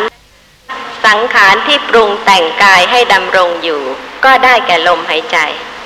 ที่ร่างกายจะดำรงอยู่ไม่เสื่อมไปเน่าไปแตกทำลายไป ก็เพราะเหตุว่ามีลมหายใจเป็นส่วนประกอบ ปรุงแต่งให้ดำรงสภาพนั้นอยู่ เพราะฉะนั้นเวลาที่เจริญอาณาปานสติ สมาธิ ลมหายใจจะละเอียดขึ้น ถ้าขาดสติ มีการไม่รู้สึกตัว ก็จะมีการโยกการโคลงของกาย เมื่อมีการระลึกได้ ก็ศึกษาหรือสำเนียกว่าจากระงับกายสังขารหายใจออก ไม่ปล่อยให้เอ็นไปโยกไปโครงไป มีสติระลึกรู้ลักษณะของลมหายใจ การโยกไป การผิดปกติ การโครงไป การโยกไป การน้อมไปข้างหน้า การน้อมไปข้างหลัง การน้อมไปข้างๆ จะหมดสิ้นไปได้ก็เพราะมีสติระลึก แล้วก็รู้ว่าจักระงับกายสังขารที่โยกไปโครงไปนั้น เป็นผู้มีปกติ ตั้งกายตรง ดำรงสติเฉพาะหน้าระงับกายสังขาร หายใจออกหายใจเข้า ขอกล่าวถึงสังยุตตนิกาย มหาวารวักอาณาปานสังยุตกับปินสูตร ซึ่งมีข้อความว่าณพระนครสาวัตถี ก็สมัยนั้นท่านพระมหากัปปินะ นั่งคูบันลัง ตั้งกายตรง ดำรงสติไว้เฉพาะหน้า ในที่ไม่ไกลพระผู้มีพระภาค พระผู้มีพระภาคได้ทอดพระเนตรเห็นท่านพระมหากัปปินะ นั่งคูบันลัง ตั้งกายตรงดำรงสติไว้เฉพาะหน้า ครั้นแล้วได้ตรัสถามภิกษุทั้งหลายว่าดูกระภิกษุทั้งหลาย เธอทั้งหลายเห็นความไหว หรือความเอ็นเอียง แห่งกายของภิกษุนั้นหรือหนอ ภิกษุทั้งหลายกราบทูลว่า ข้าแต่พระองค์ผู้เจริญ เวลาใดข้าพระองค์ทั้งหลายเห็นท่านผู้มีอายุนั้น นั่งอยู่ในท่ามกลางสงหรือนั่งอยู่ในที่ลับรูปเดียว ในเวลานั้น ข้าพระองค์ทั้งหลายมิได้เห็นความไหวหรือความเอ็นเอียงแห่งกายของท่านผู้มีอายุนั้นเลย ไม่ว่าจะในท่ามกลางสงหรือว่าในที่เร้นในที่ลับ พระผู้มีพระภาคตรัสว่า ดูกระภิกษุทั้งหลาย ความไหวหรือความเอ็นเอียงแห่งกายก็ดี ความหวั่นไหวหรือความกวัดแกว่งแห่งจิตก็ดี ย่อมไม่มี เพราะได้เจริญได้กระทำให้มาก ซึ่งสมาธิใด ภิกษุนั้นได้สมาธินั้นตามความปรารถนา ได้โดยไม่ยากไม่ลำบาก ดูกระภิกษุทั้งหลาย ก็ความไหวหรือความเอ็นเอียงแห่งกายก็ดี ความหวั่นไหวหรือความกวัดแกว่งแห่งจิตก็ดี ย่อมไม่มีเพราะได้เจริญได้กระทำให้มาก ซึ่งสมาธิเป็นไฉนเพราะได้เจริญได้กระทำให้มาก ซึ่งอาณาปานสติสมาธิ ผู้ที่เจริญอาณาปานสติสมาธิแล้ว จะไม่มี ความหวั่นไหวหรือความเอ็นเอียงแห่งกาย หรือแม้ความหวั่นไหวหรือความกัดแกว่งแห่งจิต พระผู้มีพระภาคตรัสต่อไปว่า ดูกระภิกษุทั้งหลาย เมื่ออาณาปานสติสมาธิ อันภิกษุเจริญแล้วกระทำให้มากแล้วอย่างไร ความไหวหรือความเอ็นเอียงแห่งกายก็ดี ความหวั่นไหวหรือความกวัดแกว่งแห่งจิตก็ดี ย่อมไม่มี ภิกษุในธรรมวินัยนี้ อยู่ในป่าก็ดี อยู่ที่โคนไม้ก็ดี อยู่ที่เรือนว่างก็ดี นั่งคูบันลัง ตั้งกายตรงดำรงสติไว้เฉพาะหน้า เธอมีสติ หายใจออก มีสติหายใจเข้า แล้วก็ข้อความต่อไปเหมือนกับ ในมหาสติปัฏฐาน อาณาปานบัพพะเรื่อยไปจนถึงข้อความที่ว่า ย่อมสำเนียกว่าเป็นผู้พิจารณาเห็นโดยความสลักคืน หายใจออกหายใจเข้า ดูกระภิกษุทั้งหลาย เมื่ออาณาปานสติสมาธิอันภิกษุเจริญ กระทำให้มากแล้วอย่างนี้แหลความไหวหรือความเอ็นเอียงแห่งกายก็ดี ความวันไหวหรือความปัดแกว่งแห่งจิตก็ดี ย่อมไม่มี การที่จะเจริญ สมาธิให้จิตสงบระงับที่ลมหายใจ เป็นเรื่องที่จะต้องรู้วิธีเจริญให้ถูกต้อง มิฉะนั้นก็อาจจะขาดสติไปหลงลืมสติไป ไม่สามารถที่จะระลึกรู้ลักษณะของลมหายใจได้ ขณะที่บุคคลกำลังเจริญอาณาปานสติอยู่นั่น สติย่อมระลึกรู้ถึงลมเข้า หรือลมหายใจออก เมื่อสติไม่สามารถจะระลึกรู้ในเรื่องลมนี้ได้ ก็ย่อมเรียกว่าขาดสติ แต่กระผมค่ายจะทราบว่าเมื่อสติไม่สามารถจะระลึกรู้ในเรื่องลมหายใจนี้ได้แต่ไประลึกรู้ทางตาบ้าง ทางหูบ้าง ทางจมูกบ้างทางกายบ้าง เช่นนี้จะเรียกว่าขาดสติไปบ้างหรือเปล่า ในขณะที่สติระลึกรู้ลักษณะของนามหรือรูป ไม่ชื่อว่าขาดสติ แต่ที่ท่านจัดเป็นกายานุปัสนาสติปัฏฐาน มีหลายๆบัพพะ ก็เพราะเหตุว่า สิ่งที่สติกำลังระลึกรู้นั้นเป็นส่วนของกาย จึงจัดเป็นกายานุปัสนาสติปัฏฐาน แต่ไม่ใช่หมายความว่าไม่ให้รู้อย่างอื่น จะรู้อย่างอื่นก็ได้ แต่ในขณะที่รู้อย่างอื่น ไม่ใช่กายานุปัสนาสติปัฏฐาน เพราะฉะนั้นขณะที่บางท่านระลึกรู้ลมหายใจเพียงนิดเดียว แล้วก็จิตระลึกรู้นามอื่นรูปอื่น แล้วแต่ว่าจะเป็นจิตหรือว่าจะเป็นเวทนาก็ตามแต่ หรือว่าจะเป็นกายส่วนอื่นที่ไม่ใช่ลมหายใจ ก็เป็นสติปัฏฐานแต่ไม่ใช่อาณาปานะบัพพะเพราะฉะนั้นในการเจริญสติปัฏฐานนั้นไม่ได้มุ่งที่จะให้สติอยู่ที่ลมหายใจ แต่ถ้าเป็นการเจริญอาณาปานสติสมาธิ มุ่งที่จะให้จิตสงบอยู่ที่ลมหายใจ พระเหตุว่าอาณาปานสติสมาธินั้นสามารถที่จะให้จิตสงบระงับเป็นอุปจารสมาธิ เป็นอัปปนาสมาธิถึงขั้นปฐมฌานทุติยฌานตติยฌานจตุตฌานได้ แต่ว่าถ้าเป็นเรื่องของการเจริญสติปัฏฐาน แล้วแต่สติจะระลึกที่ใด ถ้าระลึกที่ลมหายใจนิดเดียว ก็ไม่ใช่อาณาปานสติบัพพะที่เจริญอย่างสมาธิ แต่ว่าเป็นการระลึกรู้กายส่วนหนึ่ง คือลมหายใจ แต่ประเดี๋ยวเดียวเท่านั้น แล้วก็ระลึกรู้กายส่วนอื่นได้ ถ้าเนื่องกับกายก็เป็นกายานุปัสสนาสติปัฏฐาน ข้อความต่อไปมีว่า ดูกระภิกษุทั้งหลาย นายช่างกลึง หรือลูกมือของนายช่างกลึงผู้ขยัน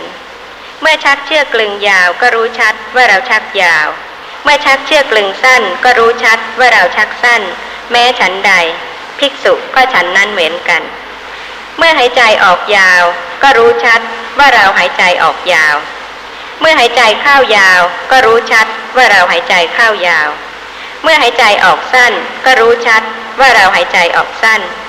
เมื่อหายใจเข้าสั้น ก็รู้ชัดว่าเราหายใจเข้าสั้น ย่อมสำเนียกว่าเราจักเป็นผู้กำหนดรู้กองลมทั้งปวง หายใจออก ย่อมสำเนียกว่าเราจักเป็นผู้กำหนดรู้กองลมทั้งปวงหายใจเข้า ย่อมสำเนียกว่าเราจักระงับกายสังขารหายใจออก ย่อมสำเนียกว่าเราจักระงับกายสังขารหายใจเข้า ดังพันนามาชนี้ ภิกษุ ย่อมพิจารณา เห็นกาย ในกาย ภายในบ้าง พิจารณาเห็นกาย ในกายภายนอกบ้าง พิจารณาเห็นกาย ในกายทั้งภายในทั้งภายนอกบ้าง พิจารณาเห็นธรรมะคือความเกิดขึ้นในกายบ้าง พิจารณาเห็นธรรมะคือความเสื่อมในกายบ้าง พิจารณาเห็นธรรมะคือทั้งความเกิดขึ้น ทั้งความเสื่อมในกายบ้าง ย่อมอยู่ อีกอย่างหนึ่ง สติของเธอที่ตั้งมั่นอยู่ว่า กายมีอยู่ ก็เพียงสักว่าความรู้ เพียงสักว่าอาศัยระลึกเท่านั้น เธอเป็นผู้อันตัญหาและทิฏฐิไม่อาศัยอยู่แล้ว และไม่ถือมั่นอะไรอะไรในโลก ดูกระภิกษุทั้งหลาย อย่างนี้แลภิกษุชื่อว่าพิจารณาเห็นกายในกายอยู่ ถึงแม้ว่าจะเป็นลมหายใจ ก็เป็นแต่เพียงเครื่องระลึกเท่านั้น เพราะฉะนั้นเรื่องของการเจริญสติปัฏฐานถึงแม้ในหมวดของอาณาปานะบัพพะ ไม่ใช่ให้เจริญอย่างสมาธิ แต่ว่าข้อความสำคัญก็คือว่า ภิกษุย่อมพิจารณาเห็นกาย ในกายภายในบ้าง พิจารณาเห็นกายในกายภายนอกบ้าง กายมีอยู่ ก็เพียงสักว่าความรู้ เพียงสักว่าอาศัยระลึกเท่านั้น เป็นผู้อันตันหาและทิฏฐิไม่อาศัยอยู่แล้ว และไม่ถือมั่นอะไรอะไรในโลก เพราะฉะนั้นโดยนัยยะของการเจริญสติปัฏฐานไม่ใช่ให้จดจ้อง เพียงให้ระลึกรู้ลักษณะของกาย ว่าเป็นกายเท่านั้นแล้วก็ละการยึดถือ ขณะที่พิจารณากาย ก็รู้สภาพตามความเป็นจริงว่าไม่ใช่ตัวตน อย่างลักษณะของเย็นที่กำลังปรากฏ ลักษณะเย็นนั้นไม่ใช่ตัวตน หมดแล้วพอลักษณะร้อนปรากฏ หมดอีก ไม่ใช่ตัวตนทั้งนั้น เพราะฉะนั้นเวลาที่พิจารณากาย สติเกิดขึ้นระลึกรู้ลักษณะของสิ่งที่กำลังปรากฏ ไม่ใช่คิด ถ้าคิด สติก็ไม่ระลึกรู้ลักษณะของสิ่งที่ปรากฏ ก็คิดว่านามรูปไม่เที่ยง ร่างกายไม่เที่ยง ไม่ใช่ตัวตน แต่นี่สติกำลังระลึกรู้ลักษณะที่กำลังปรากฏจริง ๆ ลักษณะเย็นไม่พึงยึดถือว่าเป็นตัวตน ลักษณะแข็งไม่พึงยึดถือว่าเป็นตัวตน ลักษณะอ่อนที่ปรากฏไม่พึงยึดถือว่าเป็นตัวตน สติกำลังระลึกรู้ลักษณะนั้น ว่าไม่ใช่ตัวตน ไม่ใช่เพียงคิด เพราะฉะนั้นการเจริญสติปัฏฐานไม่ใช่จงใจ จะรู้ที่ลมหรือไม่ใช่ลม แล้วแต่สติ จะระลึกรู้นามรูปใด ๆ ระลึกได้ทั้งนั้น ยังมีข้อสงสัยในเรื่องอาณาปานบัพพะไหมคะคงจะมีหลายท่านเหมือนกันนะคะ ที่เพ่งจ้องกำหนดลมหายใจ แล้วก็ระลึกได้บ้างไหมว่ากำลังจดจ้องหรือว่ากำลังต้องการที่จะให้สงบหรือที่จะให้รู้ชัด แต่ที่จริงปัญญารู้แล้วละ ไม่ยึดถือ ไม่ใช่ไปจดจ้องอยู่ นี่เป็นความต่างกันของสมาธิกับปัญญา ถ้าเป็นสมาธิก็จดจ้องให้อยู่ที่เดียวไม่ให้ไปสู่อารมณ์อื่น แต่ถ้าเป็นปัญญาพิจารณารู้แล้วละ แต่ว่าขอให้ผู้เจริญสติพิจารณาว่า ถ้าปัญญายังไม่รู้ชัดในลักษณะของนามรูป ทั่วท่วนจริง ๆ เนี่ย จะคลายความสงสัย ความไม่รู้ในลักษณะของนามรูปทางตาหูจมูกลิ้นกายใจได้ไหม ถ้าจำกัดปัญญาให้รู้เพียงนิดเพียงหน่อย ทางตาก็ให้รู้แค่นั้น ทางหูก็ให้รู้แค่นี้ ไม่ให้ระลึกรู้ลักษณะของนามรูปทั้งปวง ไม่ว่าภายในหรือภายนอก อย่างนั้นแล้วเราก็ไม่สามารถที่จะละ ความหวั่นไหว ความเห็นผิด การยึดถือนามรูปว่าเป็นตัวตนได้เพราะเหตุว่าการหลงลืมสติในวันหนึ่งวันหนึ่งมีมาก เพราะฉะนั้นไม่ว่ากำลังมีสิ่งใดเป็นอารมณ์ ภายในหรือภายนอกก็ได้ เพราะว่าปกติเป็นผู้ที่หลงลืมสติ เพราะฉะนั้นก็เป็นผู้ที่ควรระลึกได้ ไม่ว่ากำลังมีกายภายในหรือภายนอกเป็นอารมณ์ เวทนาภายในหรือภายนอกเป็นอารมณ์ จิตภายในหรือภายนอกเป็นอารมณ์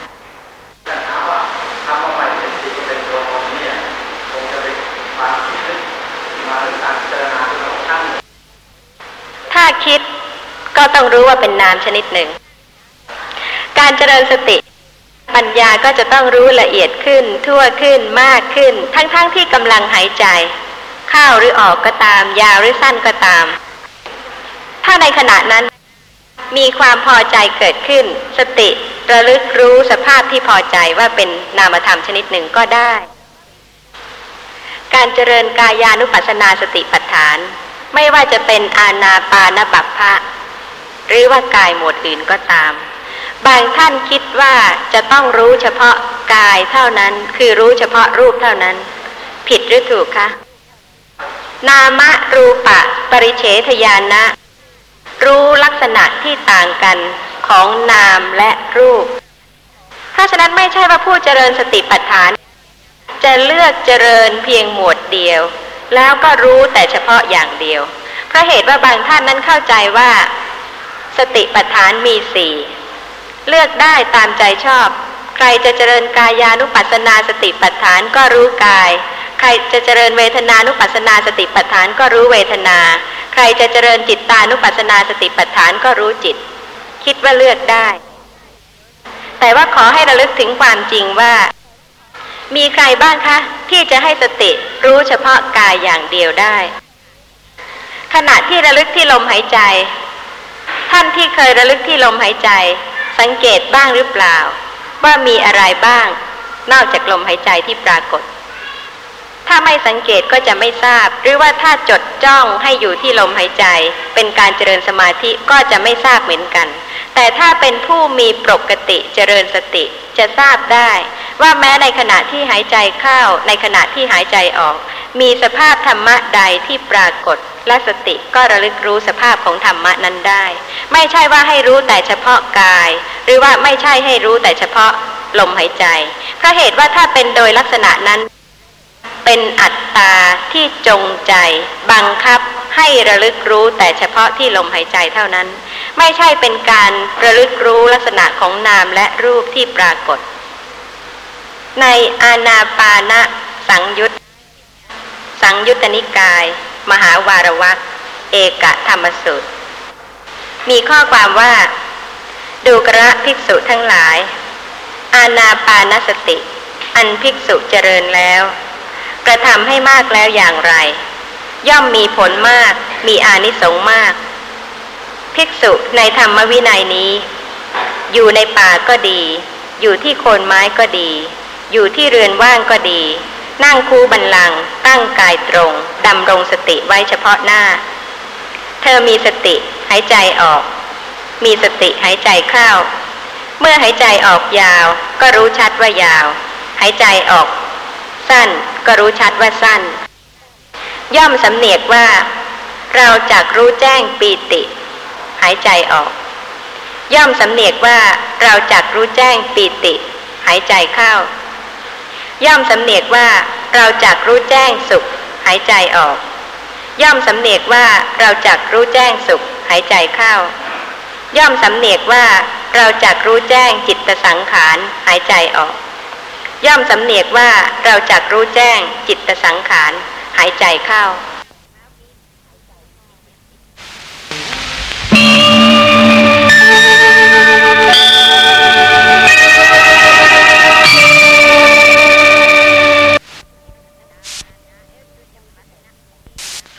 ครั้งที่ 88 ในอาณาปานะสังยุต สังยุตตนิกาย มหาวารวักเอกธรรมสุต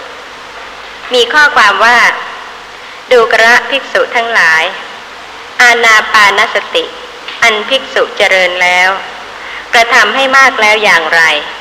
ย่อมมีผลมาก มีอานิสงส์มาก ภิกษุในธรรมวินัยนี้ อยู่ในป่าก็ดี อยู่ที่โคนไม้ก็ดี อยู่ที่เรือนว่างก็ดี นั่งคูบันลัง ตั้งกายตรง ดำรงสติไว้เฉพาะหน้า เธอมีสติหายใจออก มีสติหายใจเข้า เมื่อหายใจออกยาว ก็รู้ชัดว่ายาว หายใจออก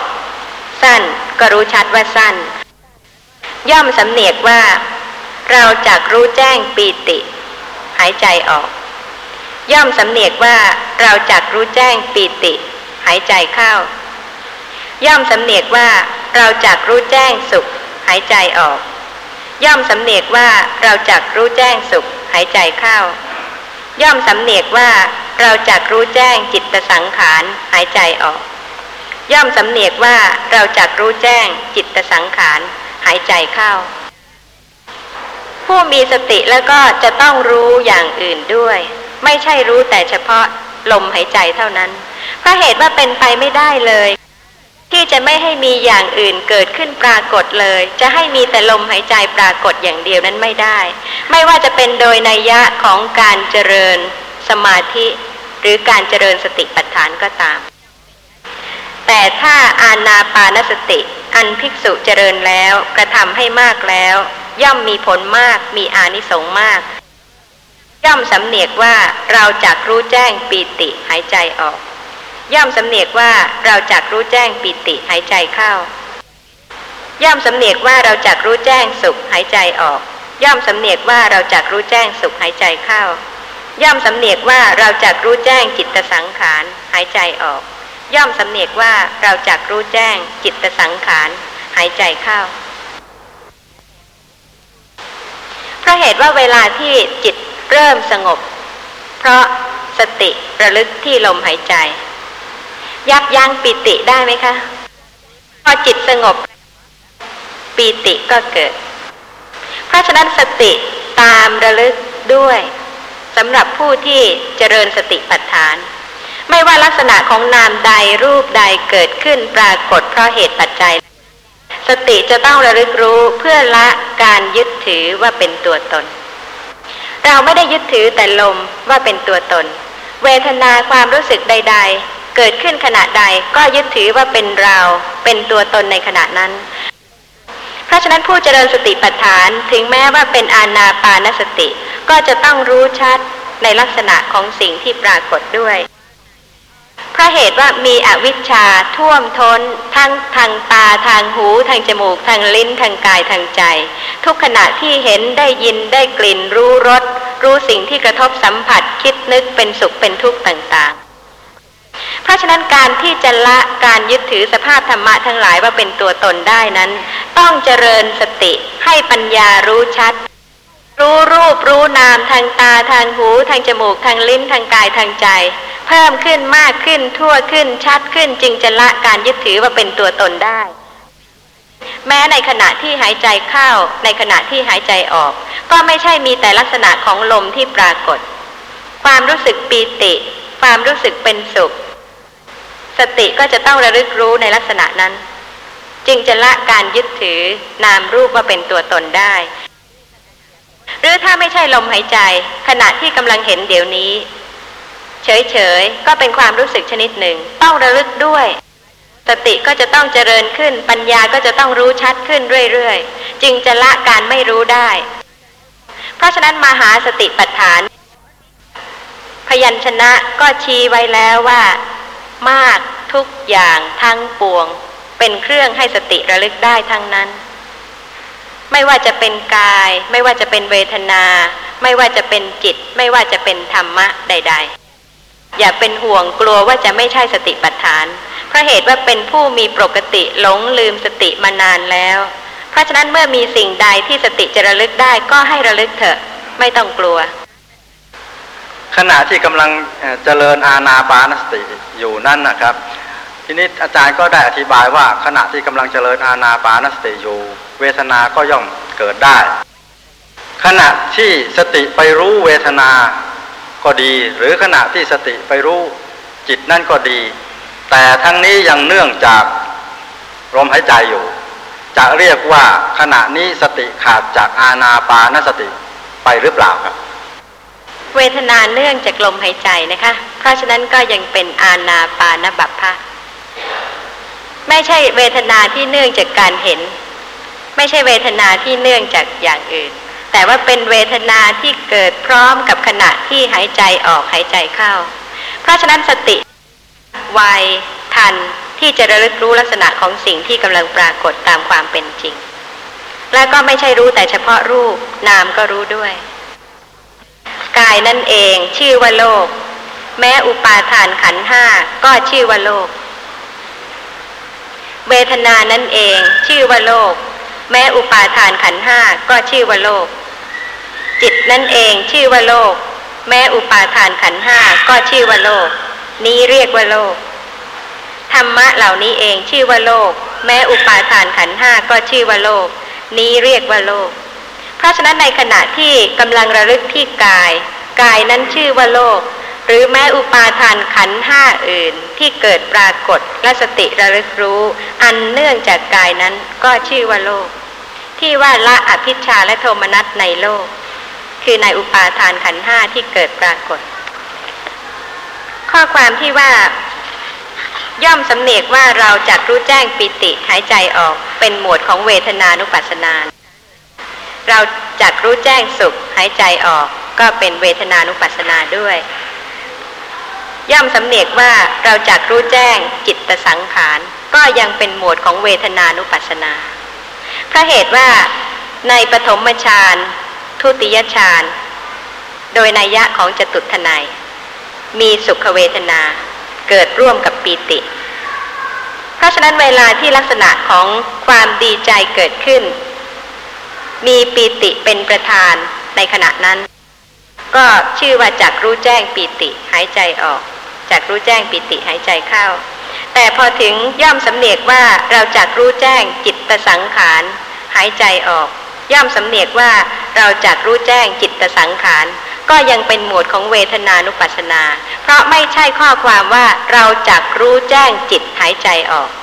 แต่เป็นพยัญชนะว่าเราจักรู้แจ้งจิตตสังขาร หายใจออก เราจักรู้แจ้งจิตตสังขารหายใจเข้า